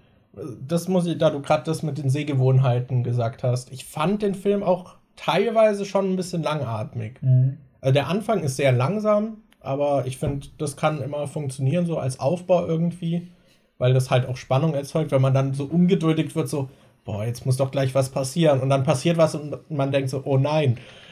Aber irgendwie, ich weiß nicht, er hatte schon so ein bisschen seine Längen. Aber insgesamt schon, schon, schon ein guter Film. Hat mich ja. nur nicht ganz so umgehauen, wie ich gedacht hätte. Guru fragt, ob hier nur über Filme gesprochen wird oder auch über Serien. Wir haben die ähm, Klassikerwoche gemacht, wo wir sieben Filme geguckt haben, die ihr genau. uns vorgeschlagen habt auf Instagram. Und wir reden jetzt in diesem Podcast nur über die sieben Filme, die wir jetzt äh, nachgeholt haben. Genau. Sollen wir da auch schon zum nächsten kommen? Äh, jo, können wir machen. Der nächste Film ist Rambo, Rambo. aus dem Jahre 1982. Yes. Willst du die Story zusammenfassen? Ja. Ich war echt über. Äh, an der Stelle muss yes. ich direkt mal sagen, ich war überrascht von der Story. Ich habe nicht gerechnet, dass es in dem Film darum geht, um was es dann ja, eigentlich geht. Ja, mein, mein popkulturelles Bild von Rambo, der Rambo nie gesehen hat, war so. Ist ja Rambo, der auf Horden von Vietnamesen ballert. Ja. Und, und halt, ich dachte, das wird irgendwie halt Action-Popcorn-Kino vielleicht ein bisschen problematisch, weil es noch irgendwie so amerikanische Propaganda ist äh, wegen dem Krieg und so. Und das war es überhaupt nicht. Im Prinzip geht es in Rambo darum, dass John Rambo äh, ein Kriegsveteran aus dem Vietnamkrieg ist und er will quasi einen Freund besuchen, der mit ihm in seiner gleichen äh, Einheit war, findet dann aber heraus, dass der an Krebs gestorben ist und als er dann quasi zurückgeht, äh, er läuft dann quasi an so einer Kleinstadt vorbei oder läuft da durch und wird da von einem, äh, vom, ich weiß gerade nicht, äh, vom Deputy oder irgendwie sowas, von so einem hochrangigeren äh, Polizisten irgendwie aufgegabelt, der ihn mitnimmt, weil er keine Drifter in der Stadt haben will. Ja, und also keine Herumtreiber. Also er sieht auch so ein bisschen, Rambo sieht auch ungepflegt aus, so ein ja. bisschen, hat halt so keinen Haarschnitt und so. Und direkt am Anfang dachte ich schon, Alter, was ist dieser Polizist für ein elendiger Hurensohn? Der war halt, also der war sowas von auf Beef aus. Der war so auf Krawall gebürstet. Und dann ja. haben sie halt irgendwie, hat er Rambo an die Grenzen der Stadt eskortiert und hat ihm gesagt, jo, verpiss dich, geh weiter. Aber Rambo, wir wollen solche Leute hier nicht. Rambo dreht dann quasi um und will wieder in die Stadt laufen und daraufhin wird er dann festgenommen von Polizisten und die behandeln ihn halt richtig scheiße und schlagen irgendwie auf ihn ein und äh, ja, Police Brutality halt, machen den so ein bisschen fertig. Und er hat dann währenddessen immer solche Flashbacks vom Vietnamkrieg, wie er gefoltert wurde, wie er da auch gefesselt wurde, wie man ihm irgendwie die Kehle durchschneiden wollte und so. Dann eskaliert er, schlägt die Polizisten zusammen, klaut draußen ein Motorrad, fährt weg und flüchtet in den Wald. Und dann geht es im Film, Filmprinzip darum, wie Rambo gegen die Polizei kämpft, weil die versuchen ihn festzunehmen und ihn im Wald aufzuspüren, aber er wehrt sich halt gegen die. Er tötet aber niemanden, sondern verletzt die nur. Eine Person stirbt, aber das ist halt eher so eigenverschuldet, weil der halt einfach auf ihn geschossen hat, obwohl ja, er es nicht ist, sollte. Im Prinzip ist ja der, das ganze Ding so, dass es im Prinzip nur durch die Egos und Fehlentscheidungen von irgendwelchen Leuten in Machtpositionen immer mehr Kollateralschaden gibt und sich alles irgendwie halt da steigert. Ja, das eskaliert dann ja. halt immer mehr, weil später dann auch noch irgendwie so eine State Police oder sowas dazu gerufen genau. wird und äh, mehr Soldaten vorbeikommen oder mehr Polizisten vorbeikommen und der ähm, Offizier oder so, der Vorgesetzte von Rambo aus Vietnam, kommt dann auch noch vorbei und versucht ihm gut zuzureden und ihn dazu zu überreden, dass er doch äh, aufgibt und dann quasi friedlich rauskommt.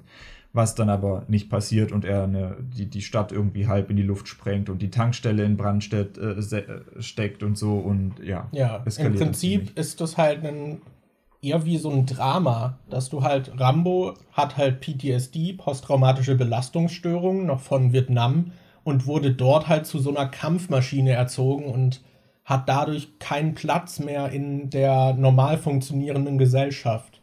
Und jetzt ist auch noch so der Letzte, der irgendwie mit ihm dort war, irgendwie weg und jetzt driftet er halt wortwörtlich halt so ein bisschen durch die Welt, hat keinen wirklichen Platz dort und äh, eckt dort dann halt auch an, weil die Leute ihn halt nicht dort wollen. Und das eskaliert dann alles so ein bisschen. Und ist eigentlich sehr, sehr traurig, fand ich. Ja. Und zeigt dann aber auch in dem Film eben auch so Polizeigewalt und Machtmissbrauch irgendwie. Also ist auch sehr kritisch eigentlich gegenüber dem ganzen System. Und es wird halt eben auch nahegelegt, dass eben das Land hat ihn ja dazu gemacht, ja. und fängt ihn jetzt aber auch null danach auf. So, es geht dann ja auch so ein bisschen irgendwie drum, weil äh, so, es gibt halt keine wirkliche Redemption für ihn. Er hat nicht wirklich einen Platz und so. Und damit endet der Film dann auch so ein bisschen. So, dass das Ganze dann halt eskaliert, dann am Ende schon so ein bisschen entschärft wird, aber ja, das ist der Film. Und damit habe ich nicht gerechnet. Ja. Und ich fand es super. Giuliano fragt, ob einer weiß, wer der Regisseur des Films war. Der heißt Ted Kotchev. Ich äh, weiß, mir fällt aber spontan kein anderer Film ein, den er gemacht hat. Ich weiß nicht, was der sonst noch gemacht hat, außer Rambo. Aber der heißt Ted Kotchev. K-O-T-C-H-E-F-F. Oh. Ja. Ähm, ich, ich, ich war sehr positiv überrascht von dem Film, weil ich nicht damit gerechnet habe, dass der in die Richtung geht. Ich ja. fand auch äh, die, die Action, also das Pacing fand ich ganz gut, die Action fand ich eigentlich ganz gut, äh, die Fallen waren krass, also gerade zum Beispiel die, wo dann, wo diese äh, Holzdinger angespitzt hat und die bei dem einen so richtig hier reingehen, das war so ein Schmerz, Alter, den habe ich gespürt, einfach nur, dass ich es geguckt habe. Ja. Das hat, das, das, hat wehgetan, wie diese Falle dem einfach so diese spitzen Hölzer da so auf äh, fast auf Penishöhe da reinrammen. Das war so Holy shit, das wollte das, ich mir gar ja, nicht vorstellen. Das war auf jeden Fall, war ordentlich, ja. Ja. Ich, ich muss sagen. Ich fand den, fand den super. Was mich an dem Film tatsächlich ein bisschen gestört hat, war Sylvester Stallone. Ich finde, also, ich finde so diese Szenen, wo er irgendwie kämpft und so, sind ganz cool, aber sobald der redet, denke ich halt, äh. Also, ja, ich fand, also, ich musste ja auch lachen bei der Eröffnungsszene, weil da hat er, glaube ich, mit so den meisten Dialog. Ja. Und man merkt halt, dass er jetzt nicht so der geborene Schauspieler ist. Und ich meinte da, glaube ich, auch so, Sylvester Stallone hat mir gezeigt, dass ich auch Schauspieler werden könnte. Ich kann leider nicht die Action, die er dann abzieht. Also er hat da schon irgendwie seinen Platz verdient. Und ich fand zumindest, weil, weil er so wenig Dialog hat und dann erst so am Ende so ein bisschen durchdreht und so, passt es auch zur Figur, weil die ja auch ja. da nicht reinpasst aber es hat schon so Momente, wo es dann kippt. Also gerade dieses Dramatische am Ende hätte mit einem besseren Schauspieler ja, also halt viel sein, besser funktioniert. Als er da seinen Monolog hält und so am Schluss und er die Geschichte erzählt, mit, wo, wo, irgendwas explodiert ist und er dann die Körperteile zusammengesucht hat oder so, das war halt so, da war ich froh, dass wir Untertitel hatten. Ich hätte den sonst nicht verstanden. Ja. Aber das passt ja auch irgendwie so ein bisschen zu der Energie der Szene, dass er halt äh, gerade einfach so ein ja. Burst hat, wo das alles aus ihm rauskommt. Aber ich kann mir ganz gut vorstellen, dass das so ein Film ist, wo die deutsche Synchro dann besser ist. Ja, weil da wird ja eh nicht so viel geredet, aber ja. Ich, ich habe da lustigerweise, ähm, die wollten Stallone am Anfang eigentlich nicht nehmen für die Rolle. Zum einen, weil er bis auf Rocky keine Filme hatten, hatte damals, die irgendwie viel Geld eingespielt haben. Die meisten mal Filme Pornos von, gemacht, oder? Kann sein, weiß ich gerade nicht. Aber bis auf Rocky sind halt all seine Filme so ziemlich gefloppt zu der Zeit. Und man hatte halt auch das Argument gegen ihn gehabt, dass er keine schauspielerische Bandbreite irgendwie hat und man ihm das nicht zutraut. Und das ist halt wirklich das, was mich am meisten stört. Ich finde, Sylvester Stallone ist halt einfach kein guter Schauspieler. Ich finde es auch, ich habe äh, Creed 2 in einer Sneak gesehen im Kino und da waren halt keine Untertitel und Und dieser alte Stallone, ich habe halt auch kein Wort verstanden, was der sagt. Ich verstehe den einfach nicht. Ich verstehe kein Wort. Das ist auch so wie Early Schwarzenegger. Den versteht man auch einfach nicht. Das ja. ist richtig schlimm. Also bei Schwarzenegger kommt noch der ganze, so der Akzent dazu, aber holy. Also man weiß, warum die, die eher die Action gemacht haben. Ja. Aber Wo, ja. Wollte äh, jetzt noch ein paar, ein paar heiße Fakten zu, äh, zu Rambo. Ja, Leo meinte vorhin noch, äh, Rambo 2 bis 4 ist genau dieses Geballer. Ja. So, da, da, da, bin ich auch wirklich gespannt drauf, ob die dann wirklich noch funktionieren für mich oder ob die dann einfach nur den ersten kaputt machen, weil ich kann es mir nicht so richtig vorstellen. Mhm. Aber ja, also, Fakten. Da habe ich auch noch was dazu, zu genau dem, was du gerade äh, gesagt hast. Okay, erstmal. Der Film heißt im Original The First Blood. Der heißt nur in Deutschland Rambo. Und er basiert auf einem Roman, der genau so heißt, also The First Blood. Der Roman wurde geschrieben von, warte, ich habe es mir aufgeschrieben, äh, David Morell hat den Roman geschrieben. Und äh, nachdem der Film dann so bekannt wurde, hat er auch noch äh, einen Roman zu Teil 2 und Teil 3 geschrieben, nachdem die Filme, glaube ich, raus waren. Aber hier ist das Ding. Der Roman, äh, die Geschichte wurde für den Film abgeändert, weil äh, Sylvester Stallone einige Änderungen vorgeschlagen hat. Er wollte zum Beispiel, im Buch ist es zum Beispiel so, dass Rambo eher so ein kaltblütiger Killer ist. Da bringt er die ganzen Polizisten um und da hat er auch nicht irgendwie so krass mit PTSD zu kämpfen. Da ist er halt einfach eine oh, Killermaschine okay. und tötet die alle. Und das Buch endet damit, dass äh, dieser Troutman, also dieser Offizier am Schluss, dass der dann Rambo erschießt, weil er halt äh, erkennt, was er für eine seelenlose Killermaschine erschaffen hat. Ah. Und Sylvester Stallone wollte das nicht haben. Er wollte halt, dass man irgendwie ein bisschen mit dem Charakter mitfühlen kann und dass er die Leute nicht tötet und man eher sieht, dass er halt geschädigt vom Krieg ist und dass er eher in einer Opferrolle ist als in so einer äh, kaltblütigen Killerrolle. Ähm, und dadurch, dass er halt eher das Opfer ist, wollte er nicht, dass er am Schluss stirbt. Und es war so, dass ursprünglich jemand anderes diesen Troutman spielen sollte. Und der hat dann aber, als er erfahren hat, dass das äh, Ende anders ist und dass er Rambo nicht erschießt, wollte er die Rolle dann nicht mehr haben und dann wurde spontan dieser andere besetzt, der jetzt Troutman spielt. Oh, okay. Und ähm, es gab ursprünglich ein anderes Ende für den Film, bei dem hat sich äh, Rambo dann nach diesem Monolog und am Schluss in dieser Szene hat Rambo sich dann selbst umgebracht. Das wurde dann einem Testpublikum gezeigt, die fanden das aber nicht gut. Und äh, aufgrund dieser Reaktion vom Testpublikum haben sie dann das äh, Ende gedreht, was jetzt quasi im ah, Film okay. drin ist. Und ähm, dadurch, dass im Roman Rambo am Schluss stirbt, er im Film aber lebt und der so bekannt war und der Autor vom ersten Roman dann noch einen Roman zu Teil 2 und 3 geschrieben hat, basieren die Fortsetzungen der Romane auf dem Film und nicht auf dem ersten Roman, oh, weil im ersten okay. Roman stirbt er ja und dann würde es keinen Sinn geben, weitere zu machen. Okay. Ähm, dann warte, ich hatte noch irgendwas. Du meinst Einwurf, Leo meinte, Sylvester Stallone ist eigentlich ein sehr guter Schauspieler, dafür, dass die Hälfte seines Gesichts gelähmt ist. Ihr müsst euch einfach Rocky angucken. Vielleicht beim nächsten Mal. Ja, können wir noch machen. Da habe ich ja die Blu-ray-Box. Den gekauft. haben wir ja auch noch nicht gesehen. Ja. So, dann habe ich hier noch, äh, dass das Buch, glaube ich, von 1972 oder so ist.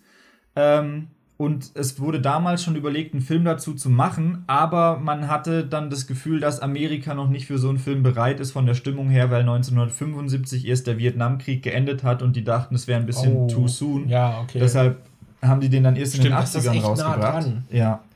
Und ähm, der Autor vom Roman hat ja noch Teil 2 äh, und 3 geschrieben, also die Romane dazu. Und als dann Jahre später Rambo 4 rauskam, fand er den Film so schrecklich, dass er sich öffentlich davon distanziert hat und sich dafür schämt, dass er mit dem Film in Verbindung gebracht wird. und äh, ich glaube, mit Teil 5 ist es auch so. Also der Typ, von dem der Originalroman stammt, der, auf dem die Filme basieren, der schämt sich für Teil 4 und 5 und will nichts damit zu tun haben. Okay, krass. Also ich ähm. habe halt vom vierten Teil auch nur so ein paar Szenen gesehen. Ich weiß jetzt nicht, wie krass der von den Teil 2 und 3 abweicht. Aber in Teil 4 war halt schon sehr viel Geballer und so ein hoher Bodycount mit, was da für Leute sterben. Und ich habe da nur so eine Szene gesehen, irgendwie, wo es so ein Minenfeld gibt und die schicken dann irgendwelche entbehrlichen Leute durch, die da mal durchs Minenfeld rennen sollen, um zu gucken, wo die Minen sind. Und dann rennen die da halt los und dann siehst du da ab und zu wieder Minen hochgehen und die Leute einfach zerfetzt werden und okay, rumfliegen krass. und so. Deshalb, ich weiß nicht, ob das der Grund war, warum der sich da distanziert hat, aber können wir ja noch herausfinden, indem wir die anderen Filme auch noch schauen. Ja, wäre ich auf jeden Fall auch gespannt drauf, wie dann dieser Wechsel ist. Ken meint, finde leider alle Nachfolger von Rambo shit. ja, die sind halt auch äh, wahrscheinlich, weil die halt dieses äh, diesen krassen Cut dann haben, ja. so eher Action. Aber ich hatte auf Letterboxd geguckt, da sind die, also gerade die neuesten sind dann schon sehr abgefallen von den Durchschnittswertungen, aber zumindest die direkten Nachfolger sind nicht so stark entfernt. So von der Durchschnittswertung zumindest. Ja, also ja der Konsens ist zumindest wohl auch, dass die jetzt nicht schlecht sind. Ja. Aber ja. Und genau, Itchy the Killer, wir werden die Rocky-Filme jetzt verbrennen und nie gucken. Weil ja. ihr euch dagegen entschieden habt bei der Abstimmung. Nee. Ja. Okay, soviel zu Rambo. Was haben wir als nächstes? Als nächstes kommt Scarface aus dem Jahr 1983, also ein Jahr nach Rambo, von Brian De Palma. Oh, oh, oh. Und ja, ähm, den, haben wir, den haben wir als letztes geguckt. Den haben wir ja gestern erst geschaut. Ja, gestern. Gestern haben wir Scarface geschaut. Das war irgendwie tatsächlich der Film, vor dem wir am meisten Hemmungen hatten, weil.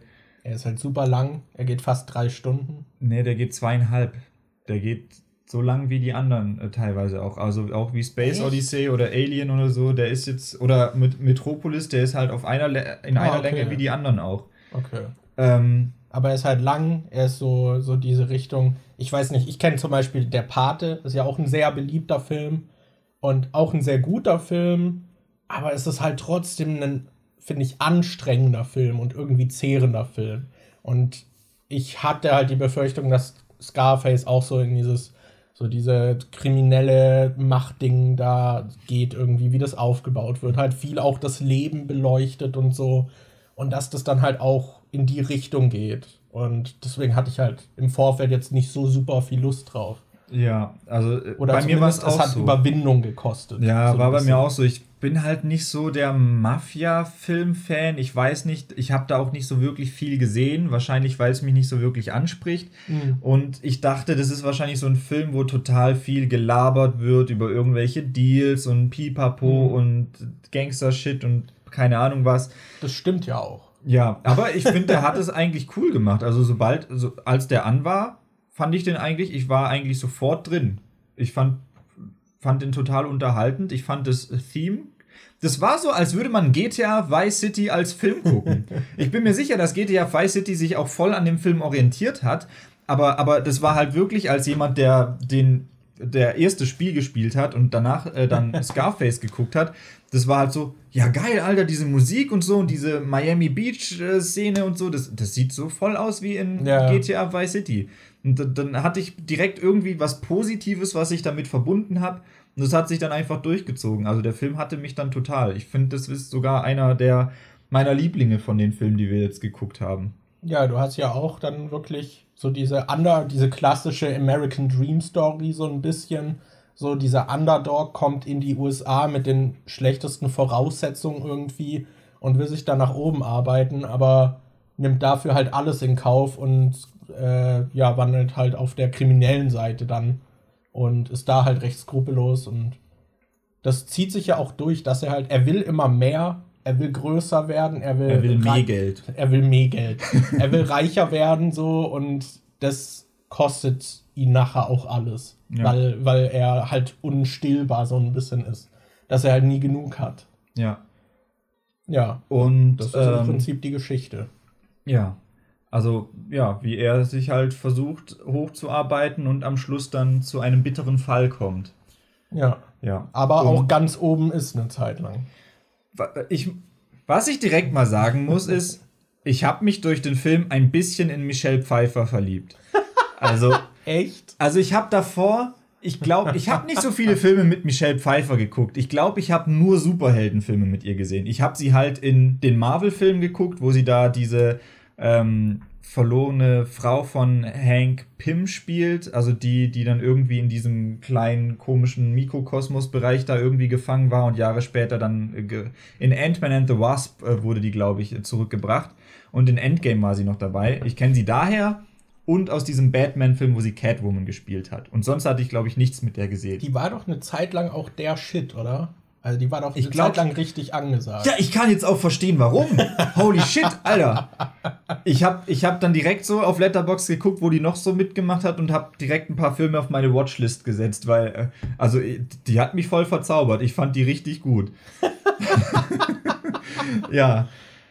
Anni, nimm dich in Acht. Oh Mann. Ja, sie ist halt auch primär da, um angeguckt zu werden, muss man halt auch sagen. Ja. Also sie nimmt schon eine ne, ne Rolle da ein, die auch essentiell ist, aber in der Rolle ist sie halt auch da, um angeguckt zu werden. Ja. So, das ist, ja. Aber das, das macht sie gut. Hast du was dagegen, wenn ich mal die Balkontür aufmache? Nein, absolut nicht. es ist hier super heiß.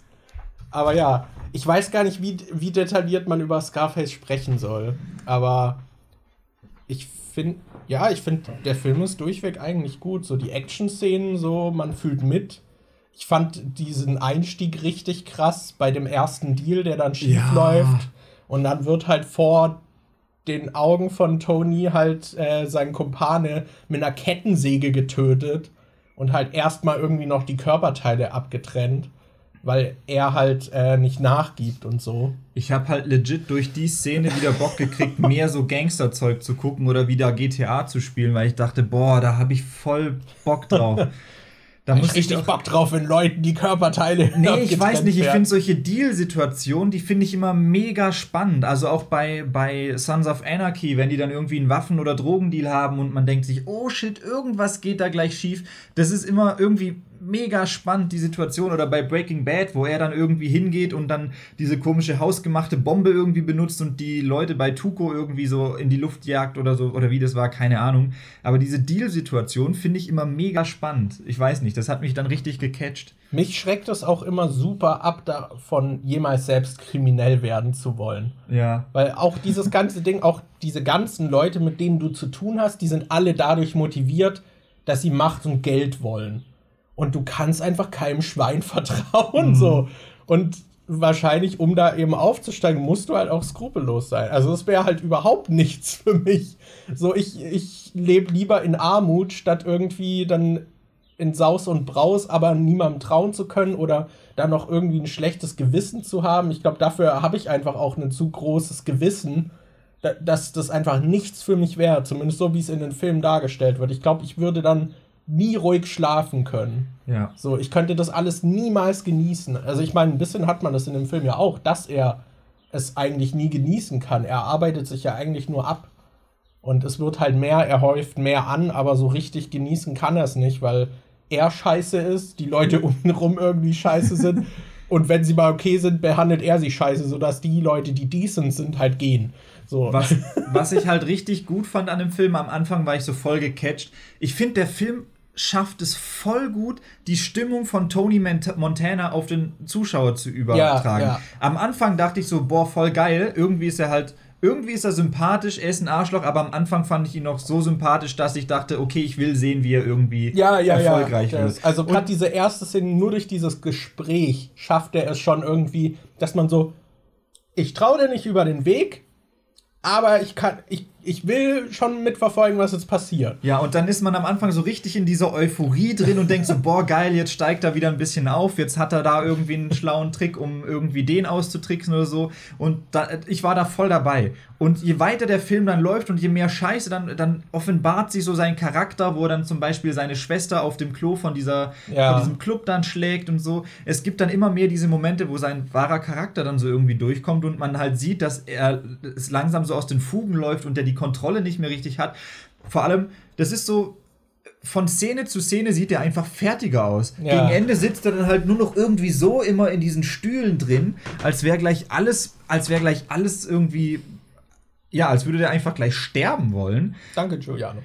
Und ähm, dann gegen Ende wurde das halt auch immer so hart, ey, und dann wurde es auch richtig unangenehm, weiß, für ihn wurde es unangenehm, die Situation, aber auch für ich habe mich dann immer so richtig unwohl gefühlt.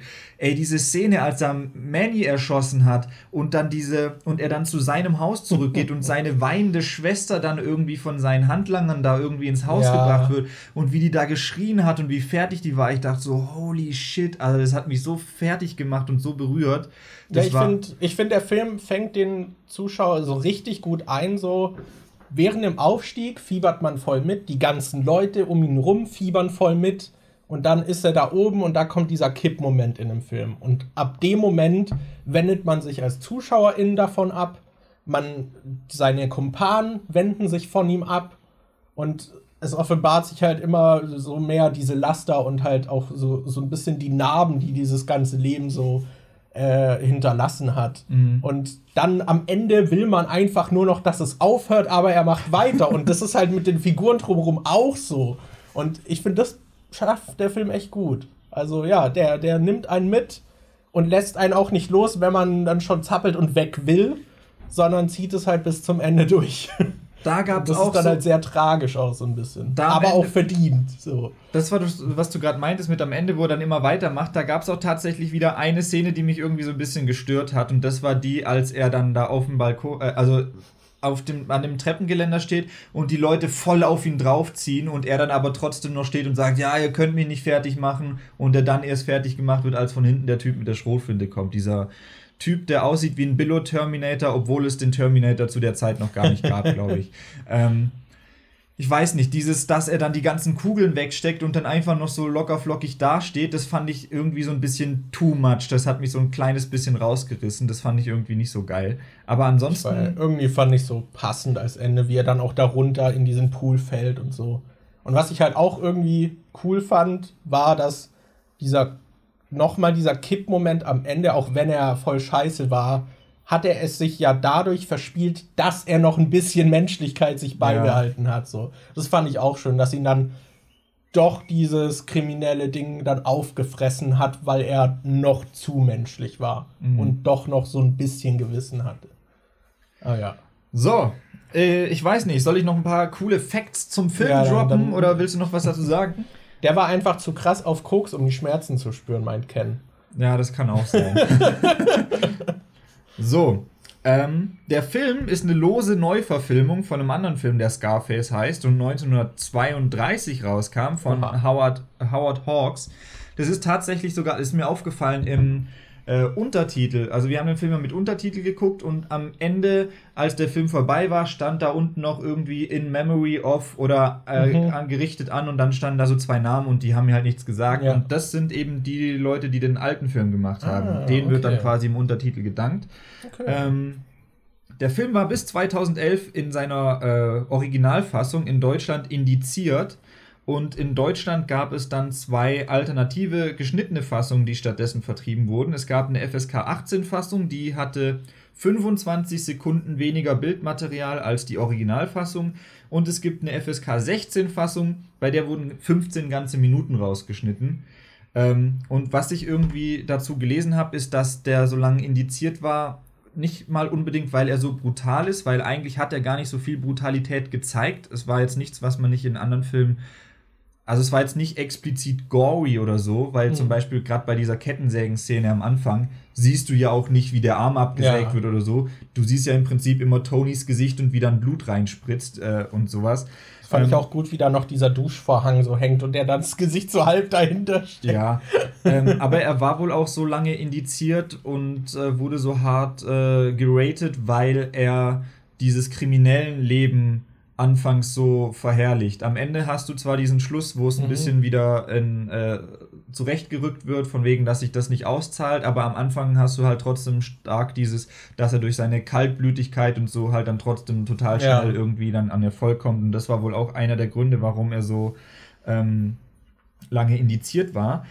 Ähm, der Charakter ist von, von äh, Tony Montana ist so lose irgendwie an Al Capone inspiriert, aber mhm. vom Charakter her sind die halt komplett anders, weil Al Capone okay. zum Beispiel eher durch Diplomatie und so ähm, durch Diplomatie aufgestiegen ist und nicht dadurch, dass er irgendwie kaltblütig Leute umgebracht hat. Und Was kommt jetzt? Das ist so ein Fakt, der ist eigentlich total unwichtig für den Film. Ich fand den aber sehr lustig. Komm, by the way, mal ein bisschen mehr wieder ins Bild. Die Mutter von Tony. Im Film ist es ja so, dass Tony nach Hause kommt und dann trifft er seine Mutter und seine Schwester wieder. Die Schauspielerin, die seine Mutter gespielt hat, ist nur vier Jahre älter als Al Pacino gewesen. Krass, okay. Die hätte also dann quasi mit vier Jahren Al Pacino, also die hätte mit vier Jahren Tony Montana auf die Welt bringen müssen. Nice. Ja. Und ähm, dann, das habe ich dir gerade vorhin schon gezeigt, ähm, anscheinend Ach, stimmt. Das hatte mir auch jemand auf, in, äh, auf Instagram geschrieben, dass es eine neue Synchro zu dem Film gibt und die wohl richtig scheiße sein soll. Auf Netflix gibt es diese Synchro.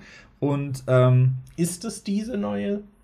Ich glaube schon. gezeigt wurde. Okay. Ich glaube schon. Weil Netflix nimmt oft auch noch mal neue Synchros auf für ihre Sachen. Aber ich weiß nicht, ob das da der Fall war. Also, es gibt auf jeden Fall eine alte Synchro und was ich da aber auch komisch finde, ist, ähm,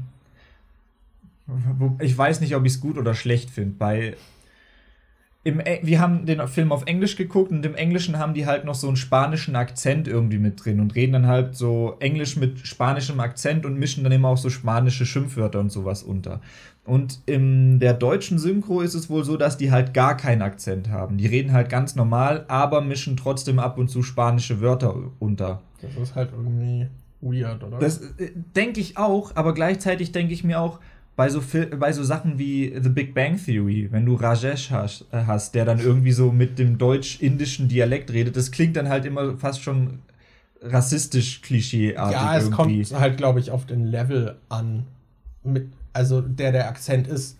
Weil ich finde so, also hier bei Big Bang Theory, das ist halt wie so eine Parodie. Ja. So, so spricht halt auch kein Inder. Aber wenn man es so ein bisschen einstreut, fände ich es okay. So ja. von der Betonung her. Aber es aber, muss halt nicht alles dominieren. aber es geht auch jetzt gar nicht darum, ja. dass die einen Dialekt haben oder nicht. Anscheinend wurde halt eine neue Synchro gemacht. Äh, die Gründe darum, dafür weiß ich gerade nicht. Äh, ich, ich habe im Internet so Spekulationen gelesen, dass es vielleicht die alte Synchro nur in Stereo gab, sie den Film aber in 5.1 oder 7.1 äh, Dolby Atmos mastern wollten und dass sie dafür eine neue Synchro aufgenommen haben. Aber diese neue Synchro wurde wohl halt zum Teil mit solchen äh, deutschsprachigen Amerikanern aufgenommen, die man normalerweise nimmt, um in solchen Flugzeugszenen, wenn das Flugzeug zum Beispiel nach Deutschland fliegt, dass die dann halt irgendwie einen deutschen Text einsprechen. Und, und falls ihr im O-Ton mal sowas gesehen habt, die klingen meistens furchtbar.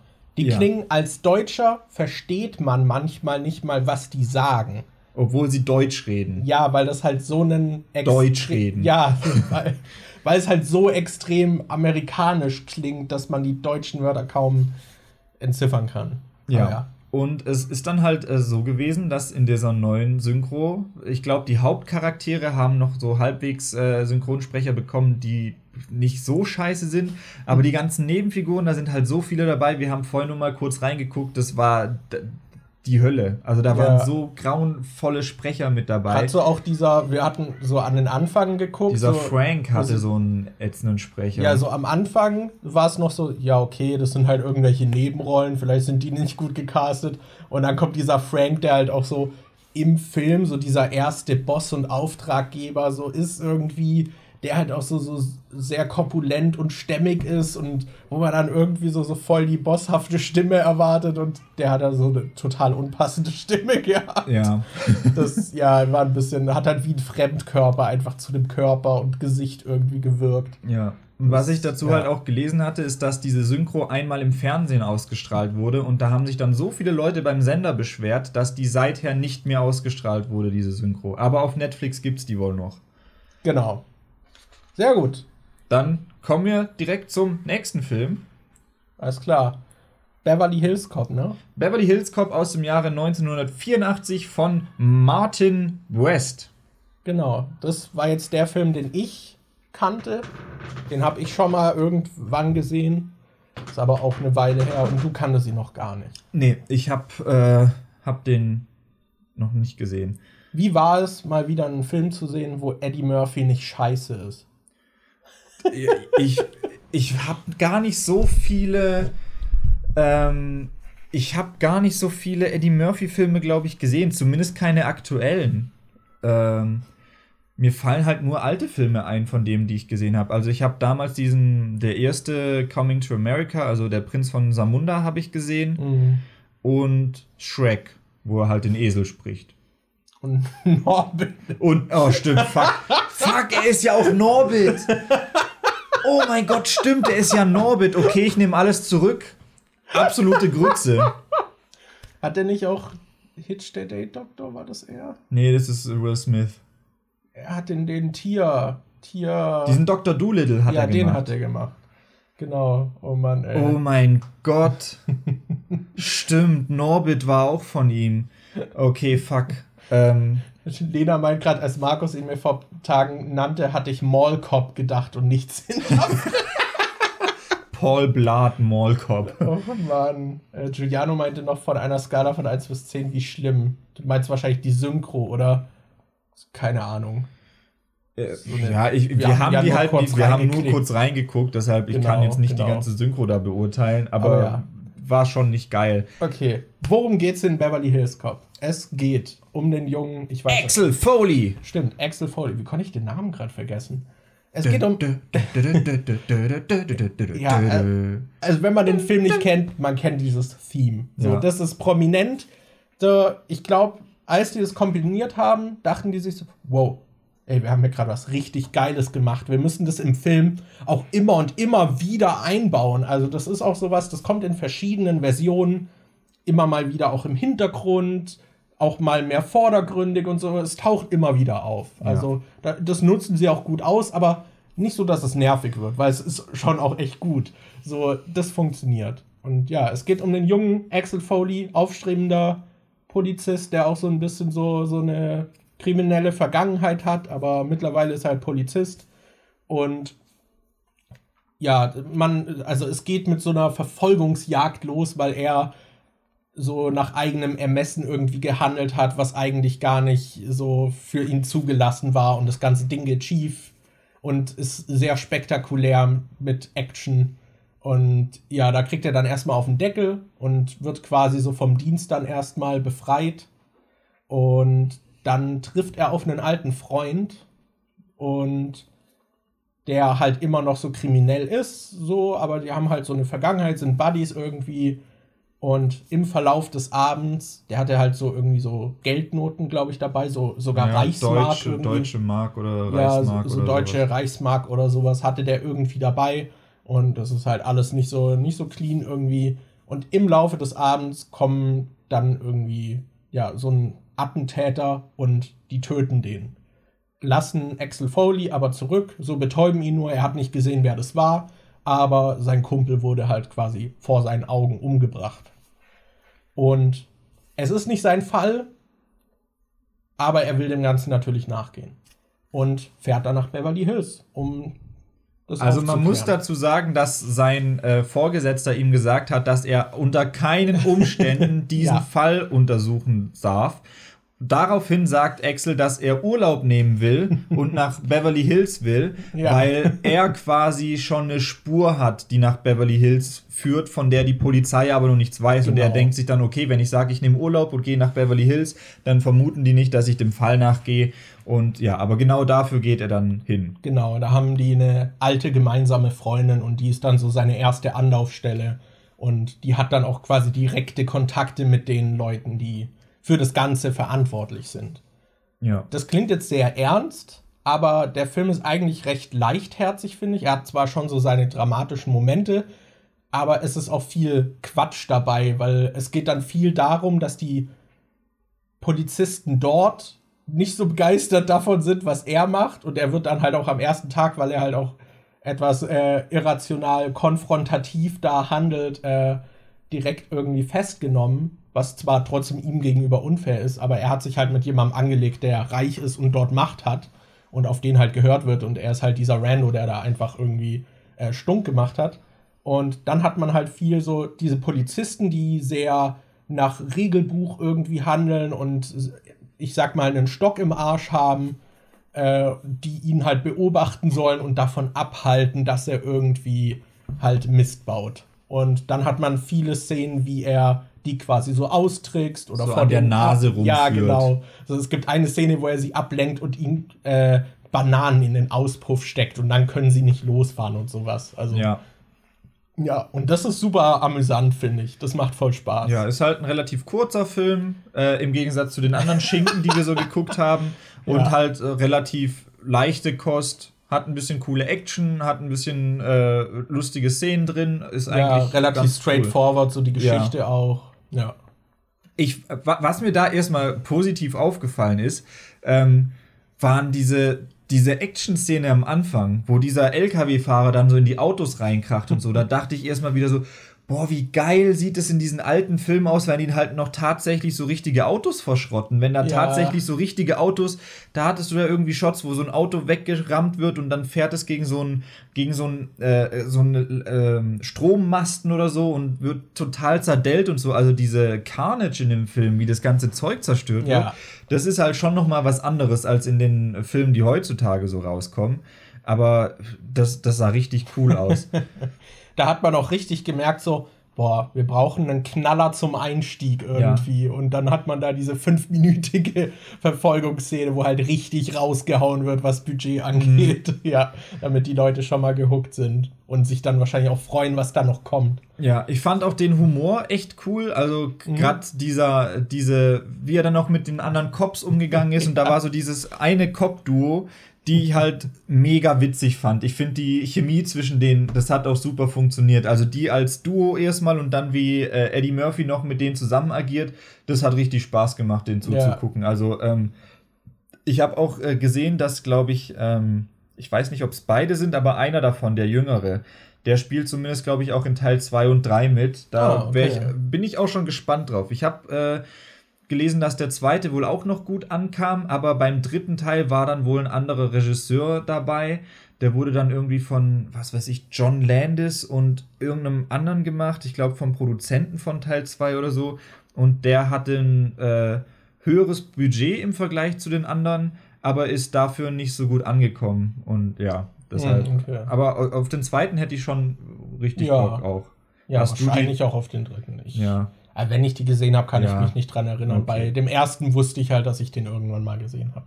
Ich hatte ja auch, als wir Scarface geguckt haben, habe ich ja auch mich erinnert, dass ich den wahrscheinlich irgendwann mal im Fernsehen, weil mir halt mhm. einige Szenen dann doch bekannt vorkamen.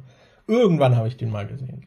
Ken meinte noch, äh, bei den alten Mad Max-Filmen sieht die Action auch immer voll geil aus. Ich bin mir da halt tatsächlich nicht sicher, ob das äh, daran liegt, dass die Autos heutzutage anders äh, irgendwie ein stabileres Gehäuse haben? Oder ob das halt daran liegt, dass man äh, irgendwie inzwischen speziell präparierte Autos benutzt, die vielleicht entweder CGI-Autos sind oder die halt ähm, irgendwie ähm, irgendwie so gemacht sind, dass man die öfter öfter damit einen Stunt drehen kann oder so. Weil ich habe das Gefühl, bei, also gerade bei diesen alten Filmen siehst du halt oft, wie die Autos so richtig zermatscht werden, wie die so richtig zusammengedrückt werden. Und ich habe das Gefühl, bei den neueren Filmen ist es eher so, so, so wie so Videospielautos, dass die halt im Prinzip so von der Kernstruktur gleich bleiben, aber dann halt irgendwie explodieren und wegfliegen oder so. Aber ja. dieses richtige Zerdellen und Zusammendrücken hat man, finde ich, in aktuellen Filmen nicht mehr so oft. Vielleicht hat die Autolobby da auch viel Einfluss, weil das ist ja bei Videospielen auch deshalb so, weil die Markeninhaber der Autos, man braucht halt die Lizenzen, um Markenautos zu benutzen und die wollen natürlich, dass ihr Auto immer möglichst gut aussieht. Ja. Und selbst wenn es dann zerstört wird, soll es halt trotzdem noch gut aussehen. Das äh, witziger äh, Kontrast, den sieht man auch zum Beispiel im aktuellen Cyberpunk-Spiel 2077. Da gibt es nämlich einen, ich glaube, einen Porsche oder einen Mercedes war das, glaube ich. Es gibt auf jeden Fall ein Markenauto, was auch so einen Moment in der Story irgendwie hat und dann fährt man damit rum. Und der Rest sind halt keine echten Marken. Und dieses Auto hat plötzlich ein Schadensmodell, was viel stärker zurückgefahren ist als alle anderen Autos ah. im Spiel, was ich schon sehr lustig fand. Und ja, das hat man öfter mal. Also gerade in Autospielen merkt man das auch, dass ja, die eben nie so ganz kaputt gehen. Ich kann mir vorstellen, dass das vielleicht auch bei Filmen irgendwie einen Einfluss hat ich weiß nicht, was, was man, glaube ich, aber früher viel öfter hatte, ist dieses dass man so, so ein Auto so leicht andetscht und es explodiert einfach. Muss ich gerade wieder an Halloween denken, ja. wo immer wieder Autos gegen einen Baum fahren und dann einfach explodieren ja. oder Autos irgendwo anders gegenfahren und direkt explodieren. Keine Ahnung, was da los ist. Ach man. Giuliano meint noch, die Mission Impossible-Reihe zeigt, dass es auch gute Action heute gibt. Ich würde nicht sagen, dass es, also ich finde, das war jetzt auch kein Statement von uns, dass die Action heute schlecht wäre. Es war gerade nur auf Autos bezogen, finde ich. Ja, es ist halt anders. Aber die Mission Impossible-Reihe ist, ist schon so ein Nonplusultra für Action. Ja, und bei den alten Mad Max-Filmen, boah, ich, ich kann mich da gar nicht mehr so krass dran erinnern. Ob ich habe die alten nur einmal gesehen, deshalb weiß ich das nicht mehr so genau, wie das da war. Ich habe sie nicht gesehen. Es ich, ist fast so, als hätten sie Platz in einer Klassikerwoche. Ich weiß, dass ich bei Mad Max Teil 1 und 3 nicht so geil fand, aber Teil 2 und 4 fand ich richtig gut. Ähm, aber ich glaube, im Teil 2 gab es auch so eine, so eine Autoschlacht. Ich weiß, dass da halt ein so ein Lager war, wo, wo viel gespielt hat, aber die ja. muss ich auch mal wieder gucken. Okay, so. bevor wir zu weit abdriften. Wir ja. haben ja noch Filme zu besprechen. Ja. ähm, ich weiß nicht, hast du noch viel zu Beverly Hills Cop oder soll ich da schon mal die Facts droppen? Nee, im Prinzip. Also hat mir gut gefallen, war leichte, unterhaltsame Kost, hat Spaß gemacht. Ja. Gerne wieder. Also, Beverly Hills Cop gucken. war ein Riesenerfolg, hat ein Budget von 15 Millionen Dollar, hat aber weltweit 316 Millionen Dollar eingespielt. Ähm, ursprünglich war geplant, ich erinnere nochmal daran, der kam zwei Jahre nach Rambo raus. Und bei Rambo wollte Sylvester Stallone, wollten sie erst nicht nehmen, weil er nicht so viel schauspielerische Bandbreite hatte. Ähm, ursprünglich war geplant, dass Axel Foley von Sylvester Stallone gespielt Ach, wird. Lol. Was? Aber, das wäre ein komplett anderer Film gewesen. Ja, aber der wollte mehr Action-Szenen. Die hätten das Budget aber überzogen, weil sie halt 15 Millionen hätten und durch die Action-Szenen, die Sylvester Stallone wollte, wären die dann auf über 20 gekommen. Ich und kann mir diese diese humoristischen Szenen mit Stallone. Ja, ja, deshalb, deshalb hat man dann halt Eddie genommen und dadurch hat man den Film dann auch ein bisschen an ihn angepasst ja. und hat weniger Action und dafür mehr Comedy für ihn okay, reingeschnitten. Okay. Also man weiß, du hast ja vorhin selber schon gemeint, dass die Prämisse vom Film eigentlich eine ziemlich ernste ist, weil ja der Freund gestorben ja, ist und er dem nachgehen will. Und ich glaube, wenn die da halt Sylvester Stallone genommen hätten, wäre das halt nicht so ein Comedy-Film gewesen, sondern wäre es halt so ein knallharter Actionfilm, bei dem der irgendwie versucht, äh, den äh, Freund zu rächen. Ähm, so, der Soundtrack hat 1986 einen Grammy Award gewonnen. Crazy. Und wurde dann durch Crazy Frog zerstört. Ja, also ey, das ist echt so schlimm, wenn man von irgendwas die Parodie ring, kennt. Wenn man von irgendwas die Parodie kennt, bevor man das Original gesehen hat. Also bei, bei dem bei, bei Beverly Hills Cop hatte ich halt die ganze Zeit diesen fucking Crazy Frog irgendwie im Kopf. Oder hier bei, bei 2001 Odyssey im Weltraum am Anfang diese Szene, als dann diese Musik kommt und sie dann die Affen so abgehen, hatte ich die ganze Zeit die Opening-Szene von Werner Beinhardt im Kopf, als dieser Bierkasten runterfällt und diese Affen dann das Bier aufmachen und das trinken und da läuft halt original die gleiche Musik wie bei 2001 Space Odyssey. Ja. 2001 hat halt sehr viel auch so klassische Musik eingesetzt, ja. um das Ganze irgendwie zu unterstreichen. Aber ja. Äh, hast du noch was? Äh, nee, zu Beverly Hills Cop nicht. Äh, okay. Hier wurde noch nicht die Frage gestellt, äh, Mission Impossible oder Mad Max. Äh, da habe ich halt bei beider, beiden Reihen die Filme erst einmal gesehen, deshalb weiß nicht, könnte ich mich spontan nicht entscheiden. Aber ich tendiere wahrscheinlich eher zu Oh, nee. Ich habe bei Ahnung. beiden nur die neuen gesehen. so, dann sind wir auch schon beim letzten Film aus yes. der Klassikerwoche und zwar Donnie Darko aus dem Jahr 2001 von Richard Kelly. Erstmal, wie süß ist der junge Jack Gyllenhaal. Mir ist da erst aufgefallen, als ich äh, als, ein kleines Baby. als ich den Abspann gesehen habe, weil da ja auch seine Schwester mitspielt, dass ich mir überhaupt nicht sicher bin, wie ich seinen Nachnamen aussprechen soll, weil bei Jake hat man schon das J drin, deshalb würde ich den eher so Jake Gyllenhaal, äh, habe ich glaube ich ja. auch schon gehört, aber die Schwester heißt halt Maggie und bei Maggie klingt es dann Gyllenhaal komisch, da würde ich dann eher sagen, sagen Maggie Gyllenhaal, weil du mhm. da dieses G, G und bei Jake hast du dieses J, J. Deshalb, ich weiß nicht, was da richtig ist. Es fühlt sich irgendwie beides falsch an. Ja, aber gleichzeitig auch beides richtig. Ich habe dieses Gyllenhaal, glaube ich, gerade nur gewählt, weil ich das so schon mal gehört hatte. Ja.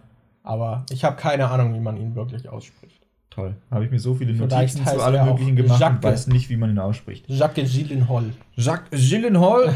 äh, Donnie Darko, wirst du die Story zusammenfassen?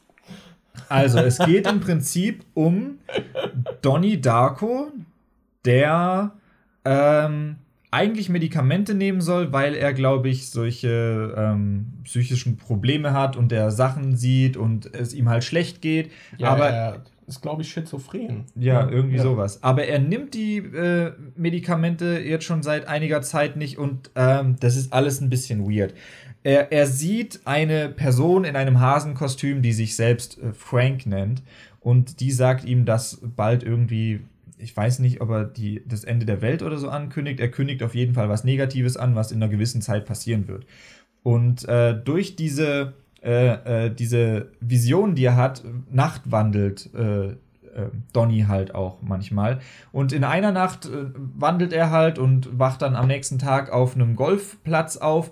Und in dieser Nacht, als er verschwunden ist, ist quasi in seinem Zimmer eine Flugzeugturbine abgestürzt und hätte ihn eigentlich getötet, aber durch seine Vision ist er halt irgendwie gewandelt und war dann nicht da. Yes. Und äh, der Film ist dann halt.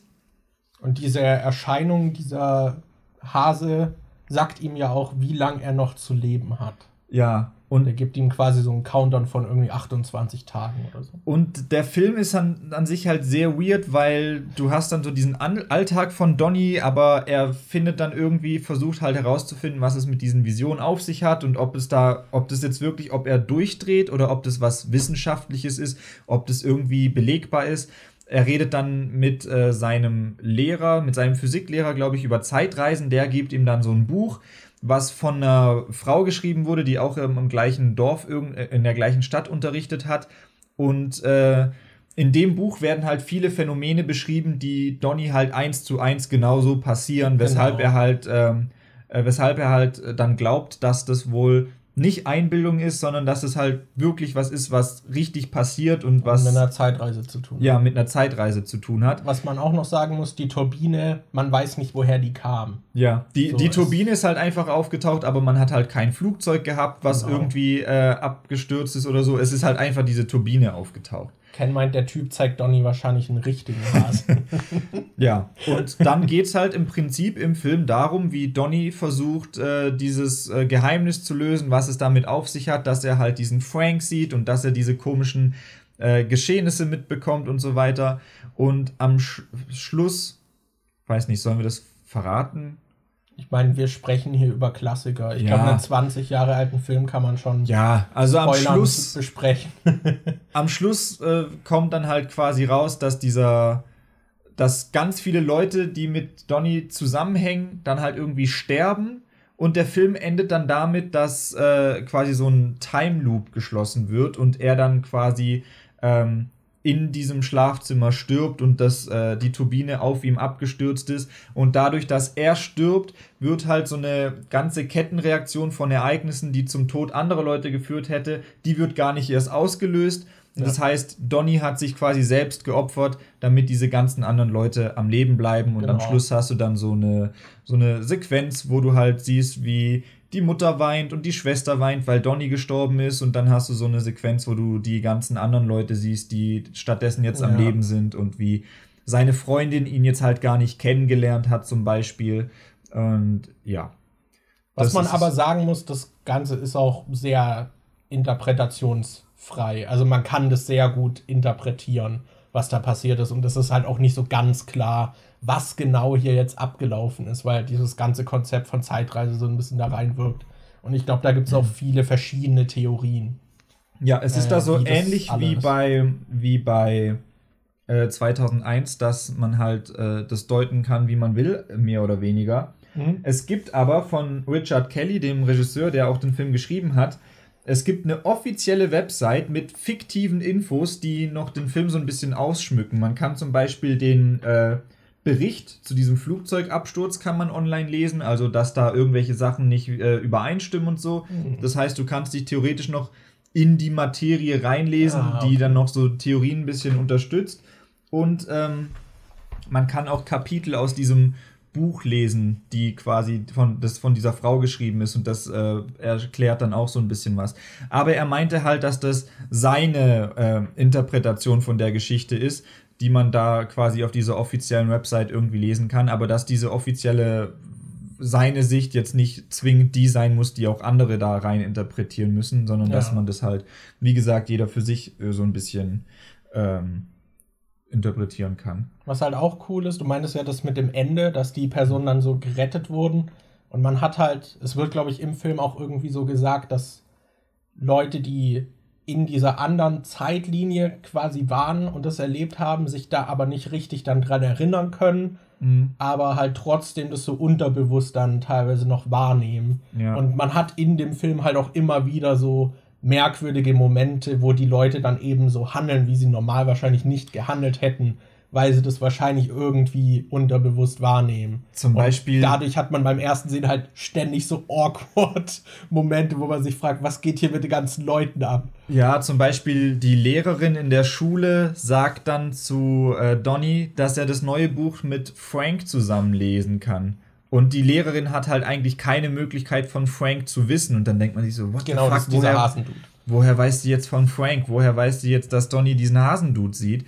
Und da sind halt mehrere solche weirde Momente eingestreut, wo Leute irgendwie was wissen, was sie eigentlich nicht wissen sollten oder so. Ja. Und äh, ja, sehr, sehr, sehr abgefuckt teilweise auch aber super cool irgendwie. Auch optisch so richtig cool an vielen Stellen. Ey, ich fand diese Szene so gut, wo er äh, quasi in den Spiegel guckt oder so und auf der anderen Seite diesen Frank sieht und er dann dieses Messer nimmt und immer da dagegen ja. stößt und so. Äh, ähm, und das Auge von dem dann so anfängt zu leuchten. Also da sind halt manche Momente dabei, die halt optisch auch einfach richtig, richtig gut aussehen, äh, also aussehen. Ich hatte ein bisschen Angst, dass der Film prätentiös sein könnte. Dass es sich so, so Hashtag I'm 14 and this is deep irgendwie mhm. so anfühlen könnte, aber fand ich dann überhaupt nicht. Also ich kann mir vorstellen, dass es manchen vielleicht, dass die nichts damit anfangen können. Ich glaube, das ist schon ein Film, den, den mag man oder man mag ihn nicht. Aber er hat mir sehr gut gefallen. Ich fand ihn sehr cool und hätte auch Bock, den nochmal zu gucken. Ja, same. Und das Direct-to-DVD-Sequel Donnie Darko 2 will ich unbedingt sehen, was, glaube ich, eins, ein Stern oder so bei Letterboxd hat. ist bestimmt so gut wie American Psycho 2. So. Soll ich ein paar Facts droppen? Ja, hau mal raus. Ich hab, äh, der Film hat ein relativ kleines Budget von, ich glaube, viereinhalb Millionen äh, Dollar. Oh. Und er wurde insgesamt in 28 Tagen abgedreht, was sehr schnell ist für so einen äh, Hollywood-Film. Wie und, passend in 28 Tagen. Ja. Und wie der Countdown. Und wow. der Film äh, kam gar nicht so gut an. Also der lief in den US nicht so wirklich gut im Kino. In äh, Großbritannien lief er ein bisschen besser. Und in Deutschland kam er gar nicht regulär in die Kinos. Da lief er, glaube ich, nur auf solchen äh, oh, Filmfestivals, okay. wurde der gezeigt. Und kam dann halt direkt auf DVD äh, raus. Also ist auch wieder so ein Ding, was dann im Nachhinein zum Kultfilm wurde. Ja, genau. Und das ist jetzt das, was ich vorhin schon angesprochen habe bei äh, Metropolis mit, dass Filme dann nachträglich noch zu Klassikern werden. Denn äh, der Regisseur und äh, Autor vom Film hatte sich für voll viele Szenen schon so Musik äh, quasi ausgedacht, die er während dieser Szene abspielen will.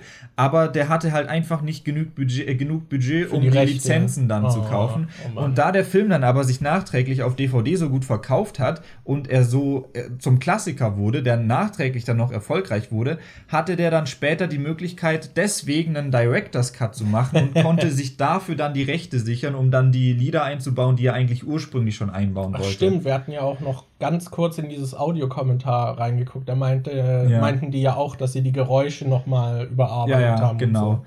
Und äh, ja, wir haben halt auch den Director's Cut geguckt. Der hat dann im Director's Cut auch äh, so ein bisschen zum einen die Musik eingebaut, die er drin mhm. haben wollte, und hat noch so ein paar Szenen eingebaut, die die Deutung so ein bisschen in Richtung der offiziellen Deutung von ihm drücken. Ah, okay. Zum Beispiel sieht man ja, hat man im äh, Film immer wieder diese Seiten aus dem Buch gesehen, die kurz eingeblendet wurden, mhm. wo man mhm. die Texte lesen kann. Und die sind, glaube ich, äh, so wie ich das verstanden habe, in der normalen Version vom Film nicht mit dabei. Die wurden dann extra für den Director's Cut hat noch dazu ah. geschnitten. Das meintest du auch beim Gucken. Das fand ich auch so richtig weird, weil da kommen dann immer diese Buchseiten rein und man hat so einen Teil so in der Mitte, der ist so ein bisschen gehighlightet.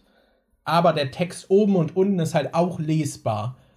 Und dann fängt man irgendwie in der Mitte an und ich habe oft dann mittendrin, weil ich das Gefühl habe, das bleibt voll lang, habe ich dann oben doch angefangen. Ja. Und dann das unten dann nicht mehr lesen können oder den Teil in der Mitte nicht ganz lesen können. Manchmal hat es gereicht, manchmal dann, nicht. Dann kann man nicht abschätzen, so von der Zeit her, so wie lang wird das jetzt eingeblendet. Soll ich da alles lesen? Soll ich nur das in der Mitte lesen? Ja, das war, äh, hat mich auch manchmal ein bisschen ähm, überrumpelt. Ja. Ja, wir haben es geschafft, Daniel. Wir, wir haben es geschafft, Leute. Wir, wir haben alle Filme besprochen, die wir in der Klassikerwoche geguckt haben. Ähm, ich würde würd so ein Fazit so ja, ziehen. So ein bisschen vielleicht, dass jeder mal so raushaut, welchen Film er vielleicht, von welchen man am meisten überrascht war, positiv, welchen man vielleicht eher nicht so gut fand oder so. Oder keine Ahnung, welchen, ja, dass man so einen positiven nennt, einen negativen und vielleicht ein Fazit, was das jetzt allgemein für eine Erfahrung war. Ja, also mir hat die Woche Spaß gemacht. Ich habe mhm. jetzt auch direkt Bock, wieder sowas zu machen. Ja, same. Und da würdet ihr auch ins Spiel kommen, weil wir haben überlegt, ob wir vielleicht das dann so ein bisschen mehr in Genre-Richtung machen, dass man das halt unter einem so, so einem Deckmantel irgendwie hat, dass man eine Woche hat, wo man zum Beispiel, weiß nicht, 80er Actionfilme, so als Beispiel, guckt oder vielleicht eher Stummfilme. Ja, Welche Stummfilme muss man unbedingt ja, gesehen genau. haben? So, da könnt ihr gerne mal irgendwelche Vorschläge machen, so was ihr gerne sehen würdet. Und wenn ihr Lust drauf habt, äh, dann würden wir das bestimmt auch nochmal machen. Weil es hat uns beiden, glaube ich, ziemlich Spaß gemacht. Ja. Also ich habe jetzt direkt Bock auch, auch diese, die drei Filme, die nicht dran kamen, habe ich voll Bock, die noch zu ja. sehen und so. Und das hat mir gezeigt, so, so diese Liebe für Film, dass die doch in mir schlummert. Und dass es schon sehr Spaß macht, dann auch solche Filme nachzuholen. Vor allem, da sie jetzt quasi schon so vorkuratiert sind, weil man weiß, die sind nicht schlecht. So, die haben einen guten Ruf. Und selbst sowas wie Alien, was mich jetzt nicht so weggeflasht hat und was ich als, wenn ich von den Filmen jetzt einen nennen würde, wäre das für mich die schwächste Seherfahrung gewesen irgendwie. Aber er war halt trotzdem nicht schlecht. Und alle ja. anderen Filme haben mir halt richtig gut gefallen. Ich fand alle gut. So. Also, ja, das, das war echt cool und das hat Spaß gemacht. So, das, ich weiß nicht, wir gucken ansonsten auch echt oft irgendwie mal Mist. So, ich ja. gucke auch gerne mal Mist, aber es macht auch Spaß, einfach mal gute Filme hintereinander ja, Gewalt zu sehen. Also es war halt wirklich so, die Woche hat mich total angefixt, mich mehr mit irgendwelchen bestimmten Filmen auseinanderzusetzen. ja. Ich habe zum Beispiel nach, äh, nach Metropolis dachte ich so, boah, ich habe irgendwie Bock, mal mehr so alte deutsche Filme zu gucken. Mhm. Habe dann auch mit äh, auf Instagram mit äh, äh einem geschrieben, der mir dann direkt äh, zwei Dokus vorgeschlagen hat, in denen es irgendwie um die äh, deutschen Filme während der NS-Zeit geht und wie oh, die sich gewandelt haben zu, also wie deutsche Filme davor waren und wie stark sich das Regime dann eingemischt hat und so. Und die habe ich jetzt schon auf meiner Watchlist, da habe ich Bock, das anzugucken.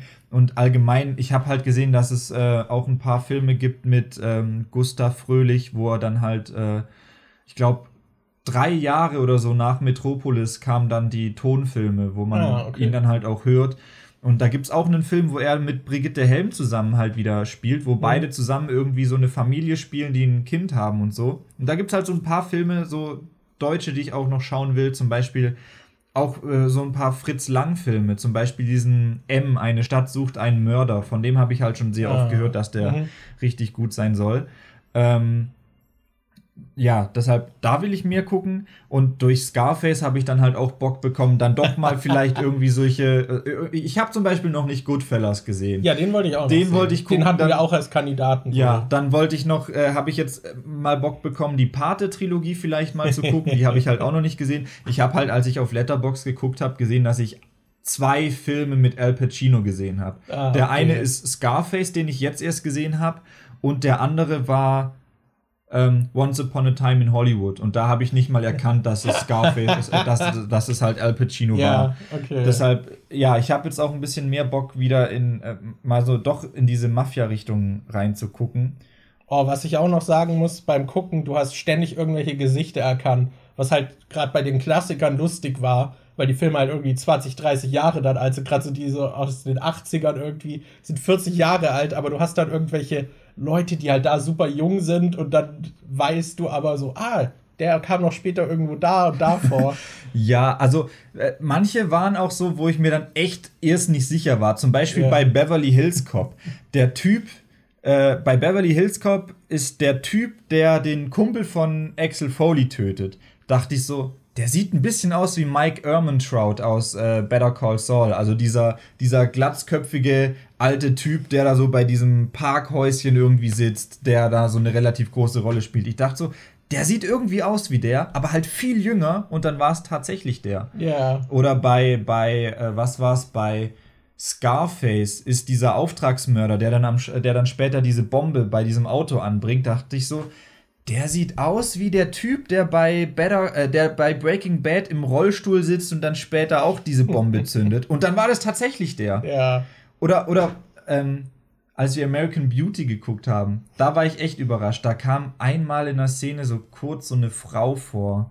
Und die haben sich, glaube ich, das Haus angeguckt, was die eine Frau verkaufen wollte. Und ich dachte so, ist es nicht die aus Malcolm mittendrin, die da bei Francis irgendwie diese Hütte leitet, wo er dann irgendwie in Alaska oder sowas ist. Und dann war das wirklich die. Ich weiß nicht. Manchmal habe ich das einfach so, dass ja, du hast ja irgendwie für ein Auge für. So, ich, selbst wenn ich das sehe, so ich sehe dann, ja, das Gesicht kommt mir bekannt vor. Aber ich kann es dann nicht direkt irgendwie connecten. So, selbst mhm. wenn ich die dann so vor Augen hätte, irgendwie, würde ich, glaube ich, nicht die Connection machen, weil ich denke, ja, die sieht ähnlich aus, aber ich könnte jetzt nicht sagen, dass das die ist. So, und meistens würde ich dann wahrscheinlich nicht an die Person auch denken. Also, mhm. ja. Aber mir hat es Spaß gemacht. Ich, was ich aber so ein bisschen, glaube ich, ich glaube, es müssen nicht sieben Filme sein. Ja, ich, ich finde, es war dann schon eher so Stress, dass man es dann zeitlich auch schafft, genau. immer mal zu gucken und so. Genau, und wir haben ja tatsächlich auch ein bisschen früher angefangen. Wir hatten jetzt ja. quasi so zehn Tage für sieben Filme. Aber ja, das, ich glaube, das kann man vielleicht dann, weiß nicht, so gesammelter vielleicht auch gezielter mit irgendwas machen, dass man, ja, ich weiß nicht, irgendeine Filmreihe anguckt oder eben da so sich vielleicht fünf Filme oder ja. drei, vier irgendwie rauspickt und dann darüber spricht. Aber so an sich hat mir das echt Spaß gemacht. Ja. So. Das können wir cool. gerne, gerne öfter mal als Special irgendwie machen. Ja. Äh, jetzt würde ich noch mal kurz in den Chat gucken. Äh, so, Ken hatte nämlich noch gefragt, wie finden wir Pineapple Express? Den habe ich auch nur einmal geguckt und das ist auch schon eine Weile her und ich meine, dass ich den damals schon okay fand, aber halt nicht mega gut. Ich, ich habe keine Ahnung mehr, ob ich den gesehen habe. Ich glaube, aber ich kann gar nicht mehr dazu was sagen. Ich kann mich auch nicht mehr so richtig an die Story erinnern. Ich weiß noch, dass es am Schluss irgendwie eine Schießerei oder sowas gab und dass sie halt diesen Joint bauen, der aussieht wie ein Kreuz. Aber sonst weiß ich nicht mehr viel von dem Film. So, Lena meinte noch, war mega fun, das freut mich. Ken meinte, guckt Predator, das wäre, glaube ich, auch sowas. Ich würde auch diese Early Schwarzenegger-Film. Ich will Conan der Barbar. Lass mal eine Schwarzenegger-Woche machen. Lass mal eine Schwarzenegger-Woche machen. Ohne Witz. Oh Mann, ey, das wird so lustig. Weil ich habe doch wirklich noch so diese Filme, wo Leute meinten, die musste mal, müsste man mal angucken, wie zum Beispiel diesen Phantomkommando, wo viele meinten, ja. der wäre gut. Dann könnten wir halt Dann sowas, kann ich dich endlich dazu zwingen, Conan der Barbar Wir können gucken. Conan gucken, wir können Predator gucken, wir können sowas wie Last Action Hero gucken, wir können, ähm, was noch, äh, Total Recall, wir können total viele solche alten ja. Schwarzenegger-Filme gucken. Das könnten wir mal machen. Eine Woche Schwarzenegger ist zu viel Power. Und äh, hier, Soa meinte noch die zwölf Geschworenen. Es wurde noch Lost World 1925 genannt. Das sagt mir gerade gar nichts. Der wurde vorhin auch schon mal vorgeschlagen. Ich ah, glaube okay. auch von Giuliano, aber ja. Genau. Und wir sollen uns Mad Max angucken. Aber ja. Ja, Mad Max habe ich auch die Blu-ray-Box da. Und da soll ja jetzt, glaube ich, bald die Dreharbeit zum neuen Film ja. losgehen. Das kommt ja dieser Furiosa Spin-off-Film, wo es dann um okay. Furiosa geht. Da hätte ich, da hätte ich auf jeden Fall auch Bock, ja. die alle mal zu sehen. Das können ja. wir dann machen, wenn Falco seinen 4K-Fernseher hat und wir dann auf dem äh, größeren Bildschirm die gucken können. Weil ich glaube, Mad Max ist sowas, das ist geiler, wenn du es auf einem großen Bildschirm anguckst. Ich weiß noch, ich habe äh, ich habe Mad Max Fury Road im Kino geguckt und fand den mega geil. Alter, ich war so geflasht. Ich dachte, holy shit, ich habe noch nie so einen geilen Actionfilm gesehen. Und dann habe ich zu Hause auf der Blu-ray mal versucht, den zu gucken und da war es irgendwie nicht so geil wie im Kino. Also ich glaube, der ist schon, der lebt schon sehr davon, dass du den auch groß und bombastisch guckst. Ja, ja, das habe ich eh. Also hier, ähm, Ford vs. Ferrari, ich glaube, der hat auch uns so krass gepackt, weil wir den im Kino gesehen ja. haben. Und ich fand auch Ad Astra richtig krass im Kino. Mhm. So, oder hier den Doctor Strange-Film. Ich glaube, der. Ich weiß nicht mal, ob ich den so toll fände, wenn wir den jetzt irgendwie auf Ja, der hat halt sehr von IMAX 3D gelebt. Ja, das war halt richtig geil. Aber ja, hier wird auch noch Lena mein Citizen Kane, my Dudes. ja, den könnten wir auch gucken. Den habe ich halt auch schon besorgt. Ta äh, Tyler schlägt hier Oldboy vor. Den haben wir tatsächlich vor einer Weile erst geguckt. Aber ja. ich fände koreanisches Kino allgemein auch nochmal interessant. Ja. Also sowas wie, ich hatte zum halt Beispiel halt Train to Busan noch vorgeschlagen, als ja. wir nach Filmen geguckt haben. Und ich habe halt noch diese, also Old Boy ist ja Teil dieser Vengeance-Trilogie. Und mhm. ich habe ja auch noch diesen Sympathy for Mr. Vengeance und Lady Vengeance. Die zwei mhm. Filme habe ich ja auch, die noch zu der Trilogie dazugehören. Habe ich auf Blu-ray gekauft, aber die haben wir auch noch nicht geguckt. Das könnte man halt theoretisch okay. auch noch machen. Ich hatte auch Snowpiercer noch nicht gesehen, den will ich mhm. auch unbedingt mal noch sehen. Aber ja, da, Lois P., hey ho, hoffe, ich komme nicht zu spät zur Party. Wir sind gleich durch. Wir sind gerade am Ende unseres Fazits und überlegen, was wir als nächstes für eine Filmwoche mal machen könnten. Lena meint noch, ich mochte Into the Spider-Verse so viel besser im Kino als zu Hause.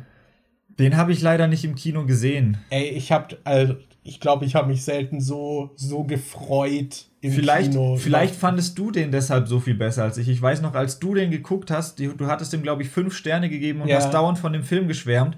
Und ich habe ihn dann zu Hause geguckt und fand ihn schon auch gut, aber jetzt halt nicht so mega krass. Und ich weiß noch, dass du dann so ein bisschen äh, so ein bisschen überrascht warst, dass ich den nicht so gut fand wie du. Aber vielleicht lag das auch daran, dass du ihn halt im Kino gesehen hast und ich ihn zu Hause auf dem Fernseher geguckt habe. Ja, also der ist schon, also gerade noch mit der Musik und so, die hat mich richtig, richtig weggeholt im Kino. Und gerade halt auch so, weil ich mit Film nicht gerechnet habe, so zum Beispiel die, also diese Post-Credit-Scene und so, mhm. fand, ich, fand ich einfach super. Ähm, ja.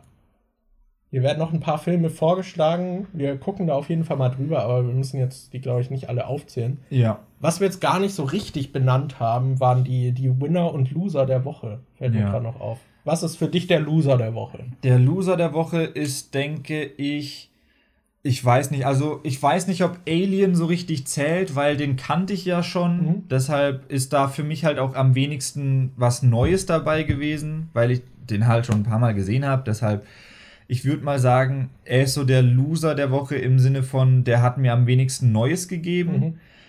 Merkwürdig. Ich, ja, weil du also, den schon kanntest. Ja, aber es ist jetzt zum Beispiel so, Metropolis war eine krassere Erfahrung für mich. Aber ich würde mir jetzt, aber ich würde mir jetzt eher noch mal Alien angucken, als dass ich mir noch mal Metropolis angucken würde. Ja. Deshalb, aber Metropolis fand ich dann hat mir halt mehr gegeben, weil er halt neu war. Deshalb, ja. wenn ich Alien zum ersten Mal geguckt hätte, hätte ich wahrscheinlich jetzt Metropolis als äh, Verlierer der Woche gepickt. Ich weiß nicht. Ich finde find es eh schwer, weil ich eigentlich alle Filme gut fand. Ja, ich finde Metropolis ist halt aus geschichtlicher Sicht interessanter. Wahrscheinlich würde ich sonst an, am ehesten sagen, Beverly Hills Cop, der ist halt irgendwie so, so, so ein leichter Film irgendwie. Aber, aber den fand ich halt eigentlich ganz unterhaltsam. Den könnte ich mir auch nochmal angucken. Mhm. Deshalb, ich glaube, ich würde Alien sagen, aber hauptsächlich halt, weil ich den schon kannte. Ja. Äh, willst du direkt deinen Loser sagen oder soll ich noch den Winner? Will noch äh, High Cliff erstmal. Er hat The Handmaid noch vorgeschlagen. Den habe ich schon gesehen. Ja, den hast du gar nicht so lange her, ne? Aber den will ich auch noch sehen. Ja. Äh, er meint, er aber ist auch fast schon ein Softpro. Unterschreibst du das? ja, gibt schon so ein paar Szenen, die da so in die Richtung gehen. So. Okay. Äh, ja, ich hatte ja im Prinzip Alien ist für mich so der, der Loser die Woche. Aber ich, mir fällt es schwer, einen Gewinner. Also Aber man muss halt auch sagen, Loser heißt jetzt nicht, dass ja, wir, wir, den Film scheiße Fall, finden. Ich, ich, fand alle Filme, die wir in der äh, Woche geguckt haben, gut. Alien hat mir halt nur, wie gesagt, am wenigsten irgendwie am er Erlebnis ja was Neues gegeben. Genau. Ich weil vielleicht als Gewinner würde ich vielleicht sogar Donnie Darko nehmen, weil da wusste ich am wenigsten, was ich zu erwarten habe. Mhm. Rambo, finde ich, hat halt auch meine Erwartungshaltung komplett war komplett umgekehrt. Aber so insgesamt fand ich jetzt das trotzdem nicht den stärksten Film. So, der, der war trotzdem gut, aber ich würde sagen, die anderen sind dann schon eher. Also was wie Space Odyssey ist halt wirklich ein Meisterwerk, finde ich. Und da, das würde ich Rambo jetzt vielleicht nicht so zuschreiben in der Form. Ja. Äh, ich glaube, ich würde Donnie Darko nehmen, weil ich den einfach sehr, sehr sympathisch fand und das irgendwie, der war so, weiß nicht, so diese Weirdness, die ich irgendwie mag. Äh, der war sympathisch so, dass der, den könnte ich gerne nochmal gucken. So, der ist nicht so anstrengend. So Scarface hätte ich jetzt nicht Bock, den morgen direkt nochmal zu gucken. Ja. Oder Metropolis, aber ich glaube, ich würde Donnie Darko nehmen. Ja, ich schwank auch zwischen Donnie Darko und Scarface, weil Scarface hat mich halt richtig gepackt und also den fand ich echt, echt gut. Aber ist wie gesagt so ein Film, den ich mir jetzt nicht direkt nochmal angucken könnte. Da hat Donnie Darko schon eher diese Leichtigkeit und dadurch, dass er halt so ein bisschen mit diesem Time Loop spielt, ist es halt ein Film, der, wo ich mir vorstellen kann, der ist einfach besser, wenn du ihn nochmal guckst, weil du dann viel mehr Details aufpickst, ja. die du jetzt besser verstehst, dadurch, dass du den Film schon mal zu Ende geguckt hast. Deshalb schwierig. Und aber allein ich, von den Bildern wäre Space Odyssey. Ja. aber ich glaube, ich tendiere auch zu Donnie Darko. Ja, ich glaube, Donnie Darko und, äh, und Scarface geben sich so, sind okay. so die Waage. Ja, es ist schwer irgendwie. Ja. Ich, ich habe auf jeden Fall viel aus dieser Woche mitgenommen. Ich hatte mit allem so meinen Spaß. Jo. Ja. Lena meint, Alien, take the L. Ach man. Und Lois meinte noch, ist das nicht eine Mindestanforderung, dass Pornos einen guten Twist haben? Ja. Aber ich würde sagen, jeden Film, den wir geguckt haben, kann ich empfehlen. Ja, also, falls ihr den Fall. noch nicht kennt, könnt ihr die gerne schauen. Ja. Kriegen unsere Empfehlung. Ich glaube, Metropolis wäre der einzige, wo ich halt so eine vorsichtige Empfehlung gebe, weil man schon ein bisschen Interesse an Film Filmhistorie haben muss. Ja. Aber den kann man halt auch kostenlos auf YouTube angucken und man kann auch einfach mal durchskippen, so ein bisschen. Ja. Das ja, einfach mal reingucken. Dann sieht man ja auch schon die Sets und die Einstellungen, so wie das gemacht wurde. Ja. Das war halt wirklich so, als ich den geguckt habe, habe ich mir gedacht, wie schade, dass der halt so alt ist und es da safe kein Behind-the-Scenes-Material gibt. Das wäre halt ein Film. Metropolis hätte ich so gern einfach mal die Dreharbeiten mit beobachtet. Ja. Allein schon, wie man damals Filme gemacht hat. Da wäre halt alles interessant. Nicht nur, wie sie damals einen Film gemacht haben, sondern wie die Leute auch gelebt haben, da so vor 100 Jahren. Das wäre. Metropolis ist halt einfach aus geschichtlicher Sicht ein sehr interessanter Film. Also, wenn ihr yes. euch für Filme und die Entstehung und Geschichte und so interessiert, könnt ihr euch Metropolis schon auf jeden Fall mal angucken. Jonas Flash fragt: Braucht man für einen der Filme Intelligenz? Ich glaube, man braucht, um als Mensch zu funktionieren, so ein gewisses Fünkchen an Intelligenz. Deswegen was denkst du, welcher Film ist am anspruchsvollsten von denen, sodass du halt wirklich äh, nicht mitkommen könntest, wenn du nicht aufpasst oder so? Also, da ich als Gewinner Donnie Darko genommen habe und natürlich sehr schlau und intelligent, nein, ähm, ich habe keine Ahnung. Also, Donnie Darko hat halt abstrakte Konzepte, Space Odyssey hat abstrakte Konzepte. So, ich glaube, da, da schaltet man schnell ab und ich glaube, Space Odyssey ist auch sowas, wenn man vielleicht die Physik und Mathematik dahinter versteht, kann man da noch mehr draus mitnehmen, wenn man die Konzepte so ein bisschen äh, schon begreift oder so im Ansatz irgendwie zumindest versteht. Aber ja, Lena äh, fasst es ganz gut zusammen. Intelligenz ist ein erfundenes Konzept und nicht real. Also es waren auf jeden Fall ein paar Filme dabei, wo man sich auch ein bisschen mit auseinandersetzen muss und ein bisschen drüber nachdenken sollte so Beverly Hills Cop kannst du abends halt zum Spaß haben reinmachen. Das, ich finde, wir haben ja. auch äh, einige Filme dabei gehabt, die halt gerade diesen Interpretationsspielraum lassen, dass es keine eindeutige Antwort mhm, gibt. Deshalb, genau. da ist es sogar ein bisschen gewünscht, dass du nicht ganz verstehst, ja. was da abgeht. Ich Aber glaub, ich glaube, wenn man eine Person ist, die gerne eine Antwort hat, dann schaltet man bei den Filmen halt auch schneller ab. Ja. Ja. Ich glaube, Scarface ist so am ehesten der Film, wo du in der Story lost werden kannst, wenn du dann irgendwie irgendwelche Deals oder so, Zusammenhänge ja. zwischen den Figuren nicht verstehst. Ja. Aber ist halt jetzt die Frage, wie du das mit der Intelligenz definierst. Weil ich finde, 2001 Space Odyssey ist zum Beispiel auch eigentlich ein relativ komplexer Film, aber selbst wenn du die Story nicht verstehst, kannst du, wenn du eine Affinität für Kunst hast oder so, einfach trotzdem total viel aus dem Film mitnehmen, weil du halt schöne Bilder hast. Das, ja. Ja. Hier wird noch gefragt, ob wir Schweigen der Lämmer gesehen haben. Ja, ich habe alle Hannibal-Filme gesehen. Echt alle? Ja, mhm. aber ist auch schon eine Weile her. Okay. Ja. Ich würde sagen nein, weil es so lang her ist. Ich weiß nicht mal, ob ich den ganz gesehen habe. Aber im Fernsehen auf jeden Fall Parts. Ich weiß, dass der auch mal zu einer Zeit lief, wo ich noch sehr jung war und meine Mom mich dann rausgeschickt hat und so. Ich könnte den halt jetzt ja.